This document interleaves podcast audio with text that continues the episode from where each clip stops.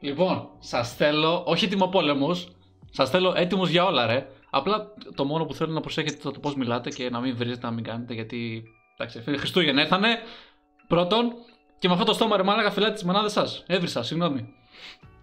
Δεν το ήθελα. Πω, πω, το, το ριτσάρε, μα, τι κριντζάς είσαι, ρε. Ε, Κόψτε όχι, να, ε, όχι, κόψτε να, κόψτε να. Ρίξε intro, ρίξε intro.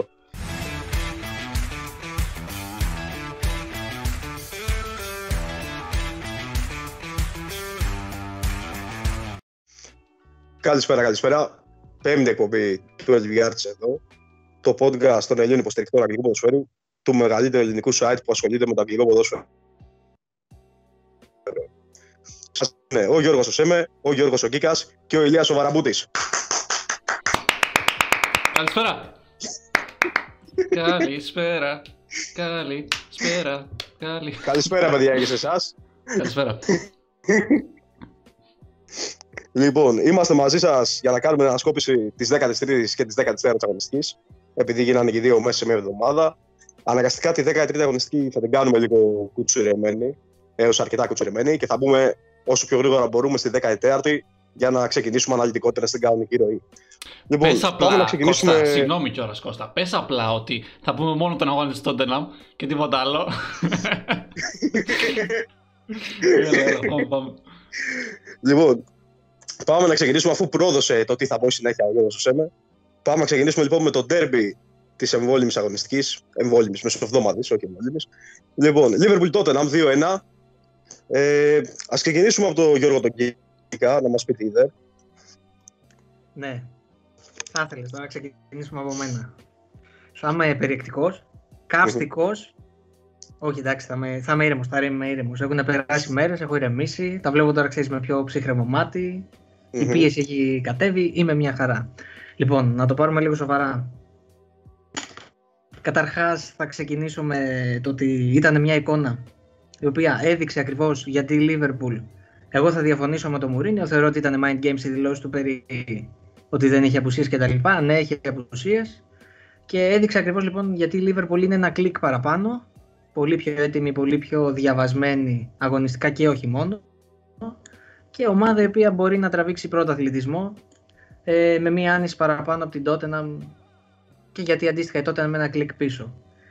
Ε, δεν της βγήκε αγωνιστικά το πλάνο το οποίο είχε διατηρήσει το μεγαλύτερο διάστημα της μέχρι τώρα αγωνιστικής έτσι, υποχρέωσης και όχι μόνο δεν της βγήκε, δεν κατάφερε να κάνει πραγματικά δηλαδή αν ήταν μόνο το shoot του, του Bergwijn που πήγε στο δοκάρι και εννοείται και τον goal του Son, δηλαδή δεν είχε κάποια άλλη ευκαιρία. Δεν υπήρχε τότε να, να απειλήσει ουσιαστικά στο παιχνίδι. Ξαναλέω, η Liverpool ήταν ένα κλικ παραπάνω. Και άλλο ένα πράγμα το οποίο μου είχε μείνει ανεξίτηλο και χαραγμένο ήταν ο Ριέ. Όπως και ο Λιάμιν, αλλά ειδικά ο Ριέ, ένα αχρίαστο πέναλτι, ένας Ριέ από τα παλιά έτσι, όπως λέγαμε, με τον Κώστα σε προσωπική κουβέντα. Ε, πραγματικά είναι δηλαδή αυτά τα φάουλ τα οποία λες, είναι να γελάει κανείς που λέει και ο Συρίγος. Ε, γενικά η άμυνα της Tottenham δεν ήταν σε καλή μέρα. Η Liverpool είχε κλείσει πολύ σωστά τους χώρους και στο κέντρο, πίεζε όταν ήθελε. Λίγο είχε ένα, καλό, ένα κακό μάλλον η Liverpool, για να το γυρίσω και λίγο διάστημα, στο δεύτερο ημίχρονο μέχρι και το, τα μέσα του 60, 65ου λεπτού κάπου εκεί, αλλά μετά όλα ξαναπήραν το δρόμο τους. Δηλαδή νομίζω ότι ήταν ένα πέρα για πέρα δίκαιο αποτέλεσμα. Και περισσότερα τα οποία θέλω να πω σε συνάρτηση με τον αγώνα με τη Leicester, εντάξει να μην κρατήσω όλο το χρόνο. Ωραία, ναι, θα τα πούμε και αργότερα ούτως ή άλλως και για τις δύο ομάδες, για τη 14η αγωνιστική. Ηλία, ως νικητής, για πες μας και εσύ τι είδες. φαρμακερή Tottenham. Δηλαδή, ενώ δεν είχε πρωτοβουλία στο παιχνίδι, περίμενε να χτυπήσει το χώρο όπως ξέρει καλά στα ντέρμπι να κάνει. Αλλά η Liverpool είναι δικαιολογεί τον τίτλο της. Η Liverpool χρειαζόταν αντίδραση μετά το 1-1 με τη Fulham. Την έδειξε με πολύ δυνατό τρόπο, με πολύ στεντόριο τρόπο. Ήταν πάρα πολύ καλή. Είχε πολύ καλό το μικρό τον Rice Williams πίσω που έκανε ντεπούτο στην Premier League και ήταν ε, αρκετά καλός και έδειξε τι εστί η δύναμη του Anfield ε, μεταξύ άλλων 66 παιχνίδια χωρίς ήττα ε, στην Premier League ε, μετράει η Liverpool στο Anfield νομίζω πως ε, το παιχνίδι ήταν η απάντηση σε όλα τα ερωτήματα που δημιουργήθηκαν το προηγούμενο διάστημα.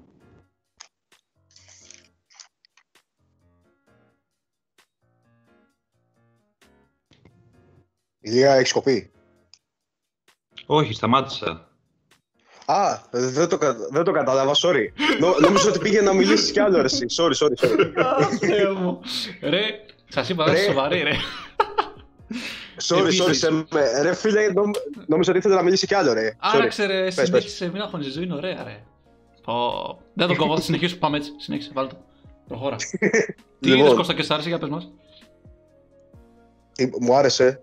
Ναι. Α, μου άρεσε, να, θα, θα μιλήσω για τη Liverpool, πιστεύω, μου άρεσε. Λοιπόν, καταρχάς να ξεκινήσω, είναι ίσως, το, μπορεί να αποδειχθεί βασικά, εντάξει δεν μπορούμε να το πούμε τώρα. Μπορεί όμως να αποδειχθεί ίσως ένα από τα γκολ της σεζόν αυτό το Φιρμίνο. Όχι ότι ήταν τόσο όμορφο στο μάτι, όσο το πόσο σημαντικό ήταν. Ε, από εκεί πέρα, κομβικό σημείο της αναμέτρησης νομίζω προφανώς είναι το κάτι Bergwijn, το οποίο αν έμπαινε, κατά την άποψή μου θα δίνει σίγουρα κάποιο αποτέλεσμα στην Tottenham. Είτε νίκη, είτε πιο πιθανό ισοπαλία παρένθεση πολύ δραστήριος και μου άρεσε πάρα πολύ γενικότερα το project ε, Jones για τη Liverpool. Πάρα πολύ καλός. Φαίνεται ότι αν πάρεις σιγά σιγά παιχνίδια μπορεί να είναι σταθερά στο rotation της ομάδας με απουσίε χωρίς.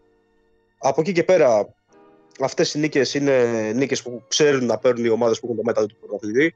Όπως είπε και ο Γκίκας, τα συζητήσαμε και μαζί. Αυτό φαίνεται να λείπει από την Tottenham ακόμα στη Liverpool δεν λείπει και το αποδεικνύει συνεχώς και όχι μόνο φέτος στην Premier League, γενικότερα τα τελευταία χρόνια και παλαιότερα, αλλά ειδικά τα τελευταία 2-3 χρόνια με ανατροπές στο Champions League όπως αυτό με την Barcelona, με νίκες όποτε χρειάζεται για να βρίσκεται η ίδια στην κορυφή και να παίρνει κεφάλι στο πρωτάθλημα. Είναι εκεί η Liverpool όταν η μπάλα καίει. Η Tottenham ακόμα δεν το έχει μάθει αυτό. Και πιστεύω ότι αυτό το παιχνίδι θα έδωσε μεγάλη ψυχολογία και τον γκολ του Φιρμίνο στο τέλος στη Liverpool, κάτι που αποδείχθηκε από την επόμενη κοντά αγωνιστική, για την οποία θα μιλήσουμε αργότερα. Αντιθέτως, έριξε κατακόρυφα την ψυχολογία της Tottenham, κάτι που επίσης αποδείχθηκε από την επόμενη κοντά αγωνιστική. Λοιπόν, Σέμε, δεν ξέρω αν έχεις κάτι να προσθέσεις για αυτό το match. Για τον αγώνα δεν έχω να πω κάτι. Έχω να πω ότι έχασα την ευκαιρία μου να πω στην αρχή του podcast ότι είναι το μοναδικό podcast με δύο τοτεναμέους και ε, που γίνονται αναλύσεις για δύο αγώνες της Tottenham η οποία έχασε και στους δύο αγώνες. Αυτό το έχασα, όντως. Ε, εντάξει τώρα, έλα, πέρα του πλακά. Για τον αγώνα δεν έχω να πω κάτι, νομίζω με καλύψατε πάρα πολύ. Ε, φάνηκε όντως η υπεροχή της Liverpool και επίσης δεν σχολίασε κανείς τα καυστικά σχόλια του Μουρίνιο μετά. Το είπανε ο, ο Γκίκας και ο Ηλίας. Εντάξει, εγώ Τι δεν έχω να είπανε; πω κάτι παραπάνω. Α. Δηλαδή είναι ξεκάθαρα white games. Δεν μπορώ να πιστέψω ότι ένας άνθρωπος που είναι τόσα χρόνια στο κουρμπέτι είδε ότι η Tottenham ήταν η καλύτερη ομάδα εκείνη η μέρα. Νομίζω είναι πολύ θέλω- ξεκάθαρο. Εγώ το Μμμ. άφησα, γι' αυτό είπα αφήνω αστεράκι. Όταν θα πάμε στο παιχνίδι της ε, τότε με τη Λέστερ, θα το κουμπώσω εκεί και θα μιλήσω για τον Μουρίνο και θέλω να κάνω μια αναφορά. Ωραία, Οπότε ωραία. το αφήνω με ανοιχτό παραθυράκι και θα γυρίσω εκεί γιατί θέλω να σταθώ σε αυτό το σημείο. Ωραία, ωραία. Ωραία, ωραία. Εντάξει, άρα κλείνουμε με το match Liverpool Tottenham. Σε με δεν θες να πεις κάτι άλλο; Όχι, όχι, όχι. όχι. Ωραία, τέλεια. Λοιπόν, πάμε στα υπόλοιπα μάτια τη 13η αγωνιστικής που όπως σας είπα, αναγκαστικά θα κάνουμε μια γρήγορη αναφορά στα σκορ και ένα μικρό σχολιάκι για να προχωρήσουμε στη 14η. Λοιπόν, τα υπόλοιπα μάτια της 13η αγωνιστικής ήταν Wolves Chelsea 2-1 με φανταστικό Daniel Pudense, City West Brom 1-1 με Recital Guardiola και τέταρτο διαιτητή και απίστευτο John Stone. Leicester Everton 0-2, τέταρτη εντός έδρας ήττα της Leicester σε 7 μάτς φέτος στο King Power. Leeds Newcastle 5-2, ακόμα ένα recital goal από την ομάδα του Bielsa. Arsenal Southampton 1-1 με goal του Walcott μέσα στο Emirates. West Ham Crystal Palace 1-1 με το φοβερό ψαλιδάκι του Αλέ να διαμορφώνει τελικά το τελικό σκορ. Fulham Brighton 0-0, Aston Villa Burnley 0-0 και Sheffield Manchester United 2-3. Ένα ακόμη διπλό με ανατροπή κιόλας για την καλύτερη ομάδα φέτος στα εκτός έδρας παιχνίδια στο πρωτάθλημα. Αφού μέχρι Έτσι, στιγμή United έτσι. σε 6 σε 6 εκτός έδρας παιχνίδια μετράει 6 νίκες. Και με πολλές ανατροπές και πολλά γκολ. Λοιπόν, αυτά έγιναν στη 13η αγωνιστική, η οποία εκτελήθηκε μεσοβδόμαδα. Και περνάμε να δούμε πιο αναλυτικά τι έγινε στη 14η αγωνιστική τη Premier League, η οποία έλαβε χώρα το περασμένο Σαββατοκύριακο. Και ξεκινάμε από τον τέρμι της αγωνιστικής. Ένα μάτς που είχε να γίνει από το 2004 σε επίπεδο Premier League. West Brom Και Aston προφανώς Villa. αυτό είναι το. Ακριβώς αυτό το αστείο πήγα να κάνω. φίλε. Μου το πήρες. Αχ, αχ. Sorry. λοιπόν, προφανώ προφανώς μιλάμε, προφανώς μιλάμε για το Manchester United Leeds 6-2. Σέμε, πες μας και για τις δύο ομάδες σου αυτό το μάτς. Ε, Όπως πολύ σωστά είπες, η επιτυχία των εκτός έδρας αγώνων ε, υπήρχε στην ομάδα, ωστόσο έλειπε από το Old Trafford. Η United όμως κατάφερε να κερδίσει τη Leeds με έναν εμφαντικό τρόπο και τα μόλις τρία γκολ που μπήκαν αυτή τη σεζόν εντός έδρας έκαναν πολλούς να πιστέψουν πως η United όχι μόνο δεν θα, δεν θα βάζει πολλά γκολ, αλλά ίσως και να δυσκολευόταν από τη Leeds. Μια τέτοια δήλωση είναι, είναι λογική. Αν αναλογιστούμε την ε, χρονιά που κάνει η ομάδα του Bielsa απέναντι στις μεγάλες ομάδες, η οποία έφερε χ με City, χ με Arsenal, νίκη με Everton, στους οποίους αγώνες ήταν πολύ καλοί, ίσως και καλύτεροι από τους αντιπάλους της. Τα πράγματα όμως στο Old Trafford έφεραν τούμπα τις προσδοκίες του πιο αισιόδοξου οπαδού, γιατί δεν νομίζω κανείς να περίμενε ότι θα βάλει United 6 γκολ. 6 γκολ είχε να βάλει από το, από το, από το 8-2 με την Arsenal. Ε, έδειξε τις προθέσεις της από πολύ νωρίς, με τρία γρήγορα γκολ. Είχε βάλει, με, με συγχωρείς, είχε βάλει και σε ένα μάτς ε, με την Τραντμίρ. Άλλο επίπεδο βέβαια. Στο μάτς. πρωτάθλημα, στο πρωτάθλημα. Στο πρωτάθλημα. Ναι, Ναι, ναι, πάλι ναι. το Και, και είχε, αναφέρω. φάει, είχε φάει από την τότε. Να υπενθυμίσω χωρίς κανένα Ναι, λόγο. ναι, εντάξει. Συνέχισε. Και, και την τότε φάγαμε 6 γκολ. δηλα- Ε, έχουν μπει γκολ δηλαδή. Ε, ευχαριστώ πολύ, πα- πάρα πολύ που μου το θύμισες. Ε, Κώστα, Παρακαλώ, να είσαι παρακαλώ. καλά. λοιπόν, ε, δύο γκολ του Μαξός στην αρχή και ένα του Μπρούνο. Ο Μακτόμινι μάλιστα σκοράρει το γρηγορότερο brace στην ιστορία του πρωταθλήματος. Τρία λεπτά. Μμμ. Μέσα σε τρία λεπτά του πήρε για να βάλει δύο γκολ από, την, ε, από το πρώτο σφύριγμα. Λοιπόν, μάλιστα θα έπρεπε να ήταν ο MVP του αγώνα, καθώς οι κινήσεις, οι πάσες και οτιδήποτε είχε να κάνει ήταν πάρα πολύ καλό. Η Πρέμερ ωστόσο δεν έδωσε, το, δεν έδωσε τον τίτλο στον, ε, στον Μπρούνο, ο οποίος έκανε ένα πάρα πολύ καλό παιχνίδι επίσης στον Μπρούνο. Η Leeds τώρα του, του Bielsa συνεχίζει να μας εντυπωσιάζει με το πόσο καλά μπορεί να διεισδύει στις άμυνες, όσο καλά οργανωμένες και αν είναι αυτές. Ε, Μμμ. είναι η δεύτερη καλύτερη ομάδα στο να δημιουργεί ευκαιρίες πίσω από τη Liverpool. Ακόμα και στο 5-1 που ήταν ο αγώνας, η ομάδα πιέζε λες και ήταν 1-1 στο 90. Έτρεχε ασταμάτητα, κάτι το οποίο συνηθίζει σε κάθε αγώνα της και κατάφερε να βάλει δύο γκολ. Θα μπορούσε και περισσότερα αν η Ντεχέα, Μαγκουάρ και Λίντελοφ δεν έκαναν τόσο καλό παιχνίδι. Ο τελευταίος μάλιστα σκόραρε. Επίσης για, το- για να δημιουργηθεί το 4-0. να, να σημειωθεί αυτό, παρακαλώ. λοιπόν, τακτικά τώρα. Ο Σόλσκερ έσωσε την ομάδα πολύ σωστά ώστε να κάνει outrun το παιχνίδι της Leeds, η οποία μας έχει συνηθίσει γενικότερα σε γρήγορες κινήσεις, σε γρήγορο ποδόσφαιρο, σε πάσε και παίζει γενικο- γενικά πολύ όμορφα.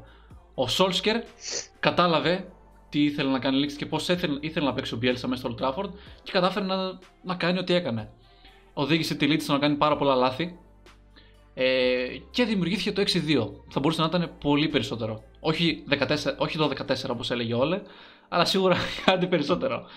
Ε, με, τη- με την Ναι. πολύ σωστή επιλογή του James και την απομάκρυνση του, του αργού πλην τίμιου ε, Pogba από την αντεκάδα έδειξε για άλλο ένα παιχνίδι το πόσο καλός είναι να διαβάζει τις αντίπαλες ομάδες ο Σόλσκερ όπως προείπα και να στρώνει την ομάδα σε αυτό σε αυτό που θέλει να κάνει Στατιστικά τώρα, ήταν το πρώτο παιχνίδι μετά το 8-2 όπως είπα που βάλαμε πάνω από, 8, πάνω από 5 γκολ στο πρωτάθλημα, 8 δεν βάλαμε ε, λοιπόν ωστόσο επειδή αναφέρθηκε πολύ για το πόσο ωραία έπαιξε η United και πόσο καλά, ρε παιδί μου, και πόσο καλά πάει στο πρωτάθλημα, ε, παραμένει ένα πρόβλημα το οποίο το έχουμε αναφέρει πάρα πολύ, πάρα πολύ συχνά.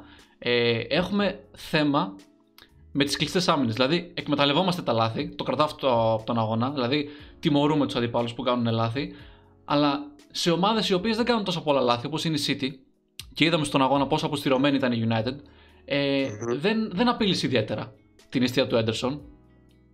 Οπότε έχουμε θέμα Μμμ. με κλειστέ άμυνες οι οποίες δεν κάνουν λάθη. Προσέχουν πάρα πολύ. Όπως είναι ε, και της Chelsea που παίξε ένα πάρα πολύ ωραίο παιχνίδι. Ακόμα και η Arsenal που έπαιξε ε, με τη United που ήρθε το, το 0-1 μέσα στο Old Trafford. Ακόμα και εκείνη έπαιξε πάρα πολύ καλά στην άμυνα και δεν καταφέραμε να την κάνουμε τίποτα. Την Arsenal, φαντάσου. Ε, κρατάω επίσης. Κρα, επίσης κρατάω, ο- πολλοί ανέφεραν ότι ο Μπρούνο έκανε ένα μέτριο παιχνίδι. Και θέλω να πω ότι έβαλε δύο γκολ ο άνθρωπος και έδωσε μία assist. Δηλαδή δεν έκανε μέτριο παιχνίδι, απλά μας έχει συνηθίσει σε τόσο top εμφανίσεις ή στο να ξεχωρίζει από την ομάδα. Οπότε λέμε ότι άμα δεν ξεχωρίσει ή άμα δεν κάνει κάτι εξε, εξωφρενικά τρελό, θα λέμε ότι έκανε μέτρο παιχνίδι. Μμμ. Μας έχει συνηθίσει δηλαδή στα πολύ έτσι. Μας έχει ανεβάσει πολύ τον πύχη. Και αυτό μου αρέσει πάρα πολύ στην ομάδα. Η ηγετική, η ηγετική του φυσιογνωμία και γενικότερα οτιδήποτε. Η Ο Λίγα, τρόπος που παίζει, τα πάντα. Να, έχω ένα, Α, ένα, έκανε- τελευταίο, ένα τελευταίο. σε με, σε με. Έλα. Κάνεις, ε, sorry, κάνεις κόψη. Δεν πειράζει, μην αγχώνεστε, μην Ναι, αγχώνεστε. έχεις. Κομπλέ. Λοιπόν, Ωραία, ωραία. η Πάμε, πάμε, United συνέχισε. πήρε, πήρε μια νίκη ψυχολογίας, η οποία θα κάνει Χριστούγεννα Μμμ. στην τρίτη θέση. Ένα πόντο μακριά από την δεύτερη Leicester και πέντε από την πρώτη Liverpool με αγώνα λιγότερο. Το οποίο είναι, είμαστε σε καλύτερη Μμμ. φόρμα από ότι ήμασταν τη σεζόν 2013, ε, 12-13 μάλλον. Από τότε δεν έχουν ξανακάνει τόσο καλή ε, σεζόν. Αυτά Μμμ. είχα να πω. Ηλία, για πες μας. Δύο παράγοντες ε, θεωρώ ότι έπαιξαν το ρόλο τους στο να δούμε τέτοιο σκορ σε αυτό το παιχνίδι. Ο ένας είναι ότι είναι η Leeds.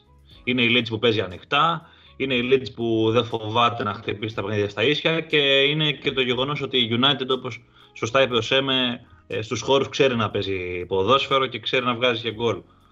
Ο άλλος, ε, η άλλη παράμετρος είναι το γεγονός ότι βρήκε δύο γκολ πάρα πολύ γρήγορα η United. Δηλαδή, σε οποιοδήποτε παιχνίδι μια ομάδα μπει πολύ δυνατά και πιέζει, θα βρει ίσως ένα γκολ νωρίς. Ε, μπορεί να βρει ένα γκολ μετά το δεκάλεπτο. Ε, δύο γκολ μέχρι το τρία. Πολύ σπάνια βλέπουμε στο ποδόσφαιρο. Νομίζω ότι Μμμ, εκεί ήταν ο καταλήτης όλος. Πήρε την ε, Leeds από κάτω μετά. Και πρέπει να πούμε κιόλας ότι παρά τα αμυντικά προβλήματα που αντιμετωπίζει η Leeds σε όλη τη χρονιά, για άλλο ένα παιχνίδι της έλειπε ε, και ο Κοχ. Εντάξει, το Γιορέντε τον έχει από την αρχή της χρονιάς που είναι σχεδόν ε, στα pitch. Έπαιξε λίγο με την Τσέλσι, ξαναβγήκε. Έπαιξε πάλι με υπηρεσιακή άμυνα ο, ο Μπιέλσα και εγώ δεν καταλαβαίνω κιόλας για ποιο λόγο, ενώ δήλωσε μετά το ματς ότι αυτή είναι η φιλοσοφία μας, εμείς έτσι παίζουμε. Ε, θα δουλέψουμε λίγο πάνω σε αυτό και θα βελτιωθούμε. Σωστός, μαζί σου κι εγώ, Μπιέλσα. Εφόσον είναι έτσι τέτοιες, θα έπρεπε να είναι λίγο πιο μαζεμένη η Leeds, να είναι λίγο Ναι, πιο ναι, ναι, συμφωνώ, συμφωνώ. ε, σφιχτή. Δηλαδή, πάλι έκανε το τρίκ με τον εσωτερικό χαφ το Ροντρίγκο ε, σε μια θέση στην οποία δεν πιστεύω ότι του ταιριάζει και απόλυτα, αλλά θα μπορούσε να ήταν και η τακτική του λίγο διαφορετική στο συγκεκριμένο παιχνίδι, ίσως. Ε, εν πάση περιπτώσει, η United μια χαρά. Δηλαδή, ξόρκησε λίγο και το δαίμονα του 1-6 από την Tottenham. Ε, ήταν μια καλή ευκαιρία να διασκεδάσει λίγο τις εντυπώσεις. Έκανε και άλλη μια νίκη στη σειρά, έκανε και τη μεσοβδόμαδη μέσα στο Bramall Lane. Μια χαρά, δηλαδή κάπως ε, έχει μείνει στο πίσω μέρος του μυαλού όλων ε, το κάζος στη λειψία γιατί ήταν πολύ δυνατό τράνταγμα για, το, για τον Σόλσκερ αυτό. Νομίζω ότι τώρα κάπως επανήλθαν κάπως οι ισορροπίες. Ε, εγώ θέλω να σταθώ λίγο στον Μαρσιάλ. Ο Μαρσιάλ ε, δεν ξέρω τι πρόβλημα αντιμετωπίζει το παιδί. Έβαλε ένα γκολ μεσοβδόμαδα, οκ, με τα κόπου και βασάνων. Έχει χάσει δύο-τρεις ευκαιρίες πάλι, ειδικά η μία, ενώ έχει κάνει ωραία, ωραίο κόψιμο μπροστά μέσα, πλασάρει πάρα πολύ άσχημα. Ε, βλέπω την έκφρασή του μετά στα κοντινά που γίνονται από τον εκάστοτε σκηνοθέτη και δεν μπορώ να καταλάβω τι σκέφτεται εκείνη τη στιγμή. Μου δείχνει έναν άνθρωπο ο οποίος είναι λίγο χαμένος. Νομίζω τον έχει πάρει πολύ άσχημα μπάλα η ψυχολογία, το, το γεγονός ότι σκοράρει. Και είναι πρόβλημα γιατί ένας ποδοσφαιριστής ο οποίος εντάξει, ούτως ή άλλως παραδοσιακά δεν σκόραρε πάρα πολύ, αλλά μπορούσε να δώσει και άλλες λύσεις. Ναι, και κάτι τέτοιες ευκαιρίες που λες, τις αξιοποιούσε και πάρα πολύ καλά. Δεύτερο σε παιχνίδια σκοράρει. Αυτό ήθελα δηλαδή λίγο την οπτική σας πάνω στο θέμα του Μαρσιάλ και δίνω και πάσα και στο Γιώργο τον Γκίκα. Άμα θέλει να ξεκινήσει με αυτό ή τέλος πάντων ας αναφερθεί και σε αυτό. Κοίταξε, η αλήθεια είναι ότι ο Μαρσιάλ δεν ήταν μια πολύ καλή ευκαιρία όπως σωστά είπες ο χθεσινός αγώνας. Γιατί η Leeds είναι μια ομάδα που παίζει κατεξοχήν επιθετικά και κάκα τα ψέματα δεν είναι η ομάδα η οποία κάνει focus στην άμυνα, έτσι. Ε, διανοίγει όχι μια απλή περίοδο ντεφορμαρίσματος. Είναι αυτό που είπες, ότι ίσως και να έχει ξέρεις κάποια ψυχολογική, κάποιο ψυχολογικό background από πίσω, δηλαδή όλα να παίζουν ρόλο. Είναι νομίζω η χειρότερη του επίδοση σε σχέση, στη σχέση του έτσι επιθετικά με τα δίχτυα από όταν ήρθε στην United. Δεν θυμάμαι δηλαδή να έχει να κάνει τόσο καιρό να κάνει μια καλή εμφάνιση. Ε, τώρα, επειδή θέλω να φύγω λίγο από το θέμα Μαρσιάλ, να τα αφήσω και για εσάς, για να πάω λίγο και στις δικές μου παρατηρήσεις. Εντάξει, τη Leeds την ξέρουμε, ξέρετε και ένα χούι που έχω να αναφέρω σε κάθε αγώνα. Την κακή της συνήθεια να τρώει τέρματα πολύ εύκολα έτσι αποστημένες φάσεις. Είναι ο πρώτος αγώνας που δεν δέχτηκε τέρμα σε αποστημένη φάση και έφαγε πάρα αυτά 6 γκολ, έτσι. Δηλαδή είναι τρομερό. Αποστημένη Το φάση κέντρο- ήταν ένα γκολ νομίζω του Λίντελοφ. Το οποίο ήταν από κόρνερ, αλλά. Δεν Καταλαβαίνω ήταν τι λες. απευθεία στημένη Δεν ήταν- φάση. Ναι, ναι, ναι, ίσως. ναι, κατάλαβα, Στα- κατάλαβα, κατάλαβα. Στατιστικά δεν Κατάλαβα τι μετράει μάλλον. Δηλαδή αλλά- φάουλ, αλλά είναι- κεφαλιά γκολ, κόρνερ, κεφαλιά γκολ. Καταλαβες, άμεση εκτέλεση. Μμμ, μμμ. Ε, πάρα αυτά. Εντάξει, κέντρο. νομίζω απογοήτευση. Κάθε κατεβασιά της United μύριζε γκολ. Το είδαμε άλλωστε και στο πρώτο 20 λεπτό. Ε, αποτελεσματικότητα που θύμισε έτσι αυστηρές, ε, αυστηρές προδιαγραφές τύπου Σον Τότεναμ που μιλάγαμε όλοι για την ε, εκνευριστική, σε βαθμό εκνευριστικό έτσι, ευστοχία του Σον σε αντεπιθέσεις. Ε, θα βάλω επίσης ε, στην κουβέντα αυτά τα σημαντικά αποτελέσματα γιατί ναι μεν είναι η Leeds η οποία τώρα ανέβηκε αλλά παιδιά είναι ένα derby έτσι με ιστορία με με με, πολύ background πολύ καλό ψυχολογικό boost για τους παίκτες του Solskjaer. Όπως και γενικά η μέχρι τώρα πορεία το τελευταίο διάστημα ειδικά μετά την έλευση του Cavani με σημαντικά διπλά σε West Ham και Southampton δείχνει μια εκολαπτώμενη ας πούμε σταθερότητα. Εκολαπτώμενη, δεν θα πω σταθερότητα και τέλος, γιατί εντάξει έχουμε λίγο αυτή τη μαύρη σελίδα με τη λειψή ανάμεσα. Όσον αφορά τη Leeds, ναι, ήταν ένα πολύ κακό βράδυ στο Old Trafford. Νομίζω ότι οι ίδιοι το σκέφτονται, οι ίδιοι το ξέρουν πρώτος από όλους ο Μπιέλσα, αλλά αυτό με την άμυνα δεν ξέρω δηλαδή πόσο και πού θα σταματήσει. Mm-hmm. Εντάξει, κοίτα, πιστεύω και ότι το θέμα της Leeds πρέπει να λυθεί ψηλό άμεσα.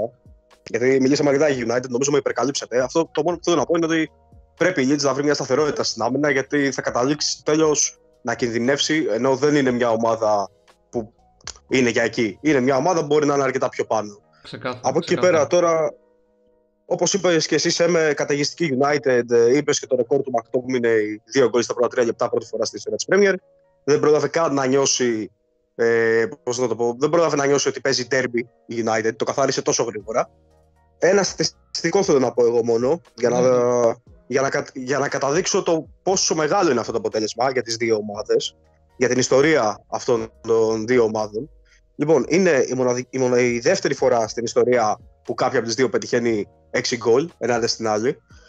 Η μοναδική φορά μέχρι τον προχθεσινό αγώνα στην ιστορία αυτού του ντέρμπι που κάποια ομάδα είχε σκοράρει 6 γκολ ενάντια στην άλλη ήταν το 1959 όταν ξανά η United είχε πληγώσει τη Leeds 6 φορές με το τελικό σκορ να γράφει 6-0. Να σημειωθεί ότι μιλάμε για ένα match-up αγώνων με ιστορία 97 ετών και 108 παιχνιδιών. Και ήταν μόλις η δεύτερη φορά που κάποια πέτυχε 6 γκολ ενάντια στην άλλη.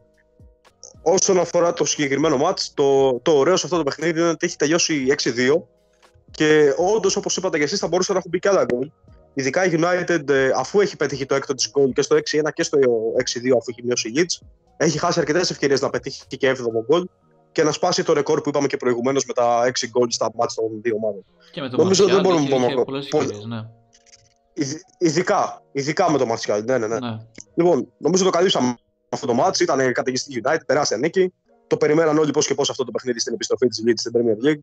Τελικά ήταν πολύ, πιο, πολύ λιγότερο ανταγωνιστικό από ό,τι ίσως περιμέναμε. Mm. Λοιπόν, πάμε στο, σε ένα ακόμα derby της αγωνιστικής, derby εισαγωγικά. Τότε να Leicester, 0-2 τελικό σκορ. Γκίκα. Να ξεκινήσω λίγο με αυτό που ανέφερα στο μικρό review που κάναμε με το Liverpool Tottenham. Επειδή το είχα ξέρεις σαν μια μικρή κακή ας πούμε, εντύπωση που μπορεί να άφησα στα παιδιά ότι αναφέρθηκα με σκληρά λόγια Απ' την άλλη, επειδή δεν ολοκλήρωσα τη σκέψη μου και είπα να την αφήσω μεταγενέστερα, τώρα δηλαδή, είναι και πολύ δύσκολο το πρόγραμμα που καλείται να βγάλει πέρα η Tottenham, έτσι, με συνεχόμενες αναμετρήσεις σε Europa, με City, Chelsea, Leicester τώρα καλή ώρα, Liverpool, Arsenal, τώρα θα αναφερθούμε και ακολουθεί και ο αγώνας με τη Wolves, δηλαδή ένα πολύ δύσκολο πρόγραμμα, Crystal Palace, άλλη μια γέλα, δύσκολη αγώνας απαιτητική σε σύντομο διάστημα. Τώρα, στα του αγώνα. Πολύ διαβασμένη η Leicester, μου άρεσε ιδιαίτερα έτσι. Ήταν, περίμενα αυτό το, το physical game που παίζει κλασικά η Tottenham. Απ' την άλλη, η Tottenham ήταν για άλλη μια φορά ίσως πιο παθητική από ό,τι θα έπρεπε. Γιατί η Leicester το ψωμί της το βγάζει τα τελευταία χρόνια κάνοντας αυτό που είδαμε και στο καινούργιο White Hart Lane. Περιμένοντας τον θεωρητικά πιο δυνατό, είτε είναι τότε να μην την Liverpool είτε είναι οποιοδήποτε, για να χτυπήσει τις αδυναμίες του. Εκεί πόνταρε ο Ρότζερς στην αδυναμία της Τότεναμ στην άμυνα, πολύ αργή άμυνα, πολύ πιο ταχύς και ικανοί να ανταπεξέλθουν και να βάλουν εμπόλικους μπελάδες στους παίκτες του Μουρίνιο η αντίστοιχη του Ρότζερς. Ε, νομίζω ότι γενικά η όλη εμφάνιση της Τότεναμ, γιατί κάναμε και ένα focus στον Οριέ, ήταν όλη η, γραμμή, η αμυντική γραμμή κακή, έτσι. Ήταν κατώτερη των προσδοκιών. Και ίσως τώρα εμφανίζονται οι πρώτες πιέσεις προς το Μουρίνιο ως, το, ως προς το υλικό που καλείται να διαχειριστεί στην άμυνα, έτσι. Δεν έχει κλασικό center back, δεν έχει μοντέρνο center back γρήγορο κτλ. Που να ξέρει όμως και ανάλογη, να έχει και την ανάλογη αμυντική ικανότητα. Ε, ε, η Λέστερ ξεπέρασε την Tottenham, όχι μόνο αγωνιστικά και βαθμολογικά και νομίζω ότι μπορεί πλέον να έχεις στο πίσω μέρος του μυαλού της, δεν θα πω το πρωτάθλημα, αλλά μια πάρα, πάρα πολύ καλή έτσι, ένα πάρα πολύ καλό finish στο τέλος της χρονιάς. Μην ξεχνάμε ότι ναι. ναι, έχει και την εκκρεμότητα του Europa League και το είχα πει και στην περασμένη εκπομπή ότι θα, με, θα μου κάνει ιδιαίτερη εντύπωση το πώς θα τα διαχειριστεί. Περιμένω πολύ να τη δω και με εμφανίσαν και αυτήν δεν θα πω ότι δεν είναι όλα πιθανά. Ξαναλέω, όχι πρωτάθλημα, αλλά πολύ καλό πλασάρισμα. Το παιχνίδι αυτό, ενώ η τότε δεν ήταν καλή, και ενώ η Λέστερ το πήγε να το φέρει στα μέτρα της και το έφερε τελικά, νομίζω ότι κρίθηκε τελικά ε, διαχειρός Τότεναμ της ίδιας. Ε, τι εννοώ, το πέναλτι είναι δώρο. Δεν χρειάζεται να, να αναλωθούμε άλλο σε αυτό. Ο Ριέ έχει κάνει μια μεγάλη βλακία εκεί και ας μου επιτραπεί η, η, η ατάκα αυτή, αλλά ε, είναι ένα σημείο που δεν απειλεί. Είναι ο Φοφανά, είναι center back, είναι με πλάτη στη γωνία της περιοχής, είναι πάνω στη λήξη του ημιχρόνου. Για ποιο λόγο να το κάνεις αυτό το πράγμα; Εντάξει, μετά έχει την ατυχία με το γκολ όπως μπήκε με τη σπόντα, με την κόντρα πάνω στον Alderweireld. Οκ, okay, έσβησε το παιχνίδι έτσι. Νομίζω ότι η Λέστερ, συμφωνώ με τον Γκίκα σε αυτό, ε, που είπε και αναπτύσσω ότι η Λέστερ έχει πολύ, προ, πολύ πρόσφατο το πάθημα στο Anfield ε, και ήθελε να παίξει πολύ προσεκτικά γιατί ξέρει ότι τότε να μείνει σαΐτα στους χώρους και αυτός είναι ο τρόπος παιχνιδιού της. Μια χαρά τα κατάφερε, περίφημα τα κατάφερε ε, και ήθελε σίγουρα ένα αποτέλεσμα για να πάρει λίγο τα πάνω της, γιατί προέρχεται για ποίητα εντός έδρας ε, από την Everton. Γενικότερα το τελευταίο διάστημα ψάχνει λίγο τα πατήματά της ξανά. Κάνει λίγο ένα βήμα μπρος, ένα βήμα πίσω. Νομίζω ότι το πρόβλημα αν μπορούμε να συζητήσουμε για πρόβλημα, είναι ο ίδιος ο Μουρίνιο. Τι εννοώ; Μετά το παιχνίδι ο Μουρίνιο βγήκε και μιλούσε ε, πάλι για το παιχνίδι του Anfield και έλεγε πως αν είχε μπει το δοκάρι θα ήταν τα πράγματα διαφορετικά και η ψυχολογία των παίχτων θα ήταν καλύτερη και, και, και, και αν και αν και αν. Δεν θεωρείσαι μεγάλη ομάδα που πάει για πρωτάθλημα αν μένεις τόσο πολύ σε ένα χαμένο ντέρμπι που κρίθηκε σε λεπτομέρειες ε, υπέρ του καλύτερου. Εντάξει, πράγματι θα συμφωνήσουμε ότι αν έμπαινε το δοκάρι του Bergwijn και δεν ξέρω και εγώ τι άλλο. Αλλά αυτή η κουβέντα είναι για μικρές ομάδες. Ε, είναι σαν να λες ότι είμαι φοβερό outsider, πηγαίνω να παίξω ένα derby και το παίζω καλά, αλλά χάνω κάποιες ευκαιρίες, θα μπορούσε να μου έχει αλλάξει το ρου αυτό. Όχι. Έχασε ένα derby, προχωράς. Έχεις τη Λέστερ εντός έδρας. Δεν μπορεί να μιλάς πάλι για ένα παιχνίδι που έγινε πέντε μέρες πίσω, ενώ σήμερα ήσουν πάρα πολύ κακός. Και αυτό είναι κάτι το οποίο πρέπει να το κοιτάξει ο Μουρίνιο, γιατί ενώ το έχει πάει μια χαρά μέχρι στιγμής στη χρονιά η ομάδα του και σε επίπεδα νοοτροπίας, τώρα κάπου έχει αρχίσει λίγο και χάνει την μπάλα και αυτό είναι ένα χαρακτηριστικό ιδίωμά του.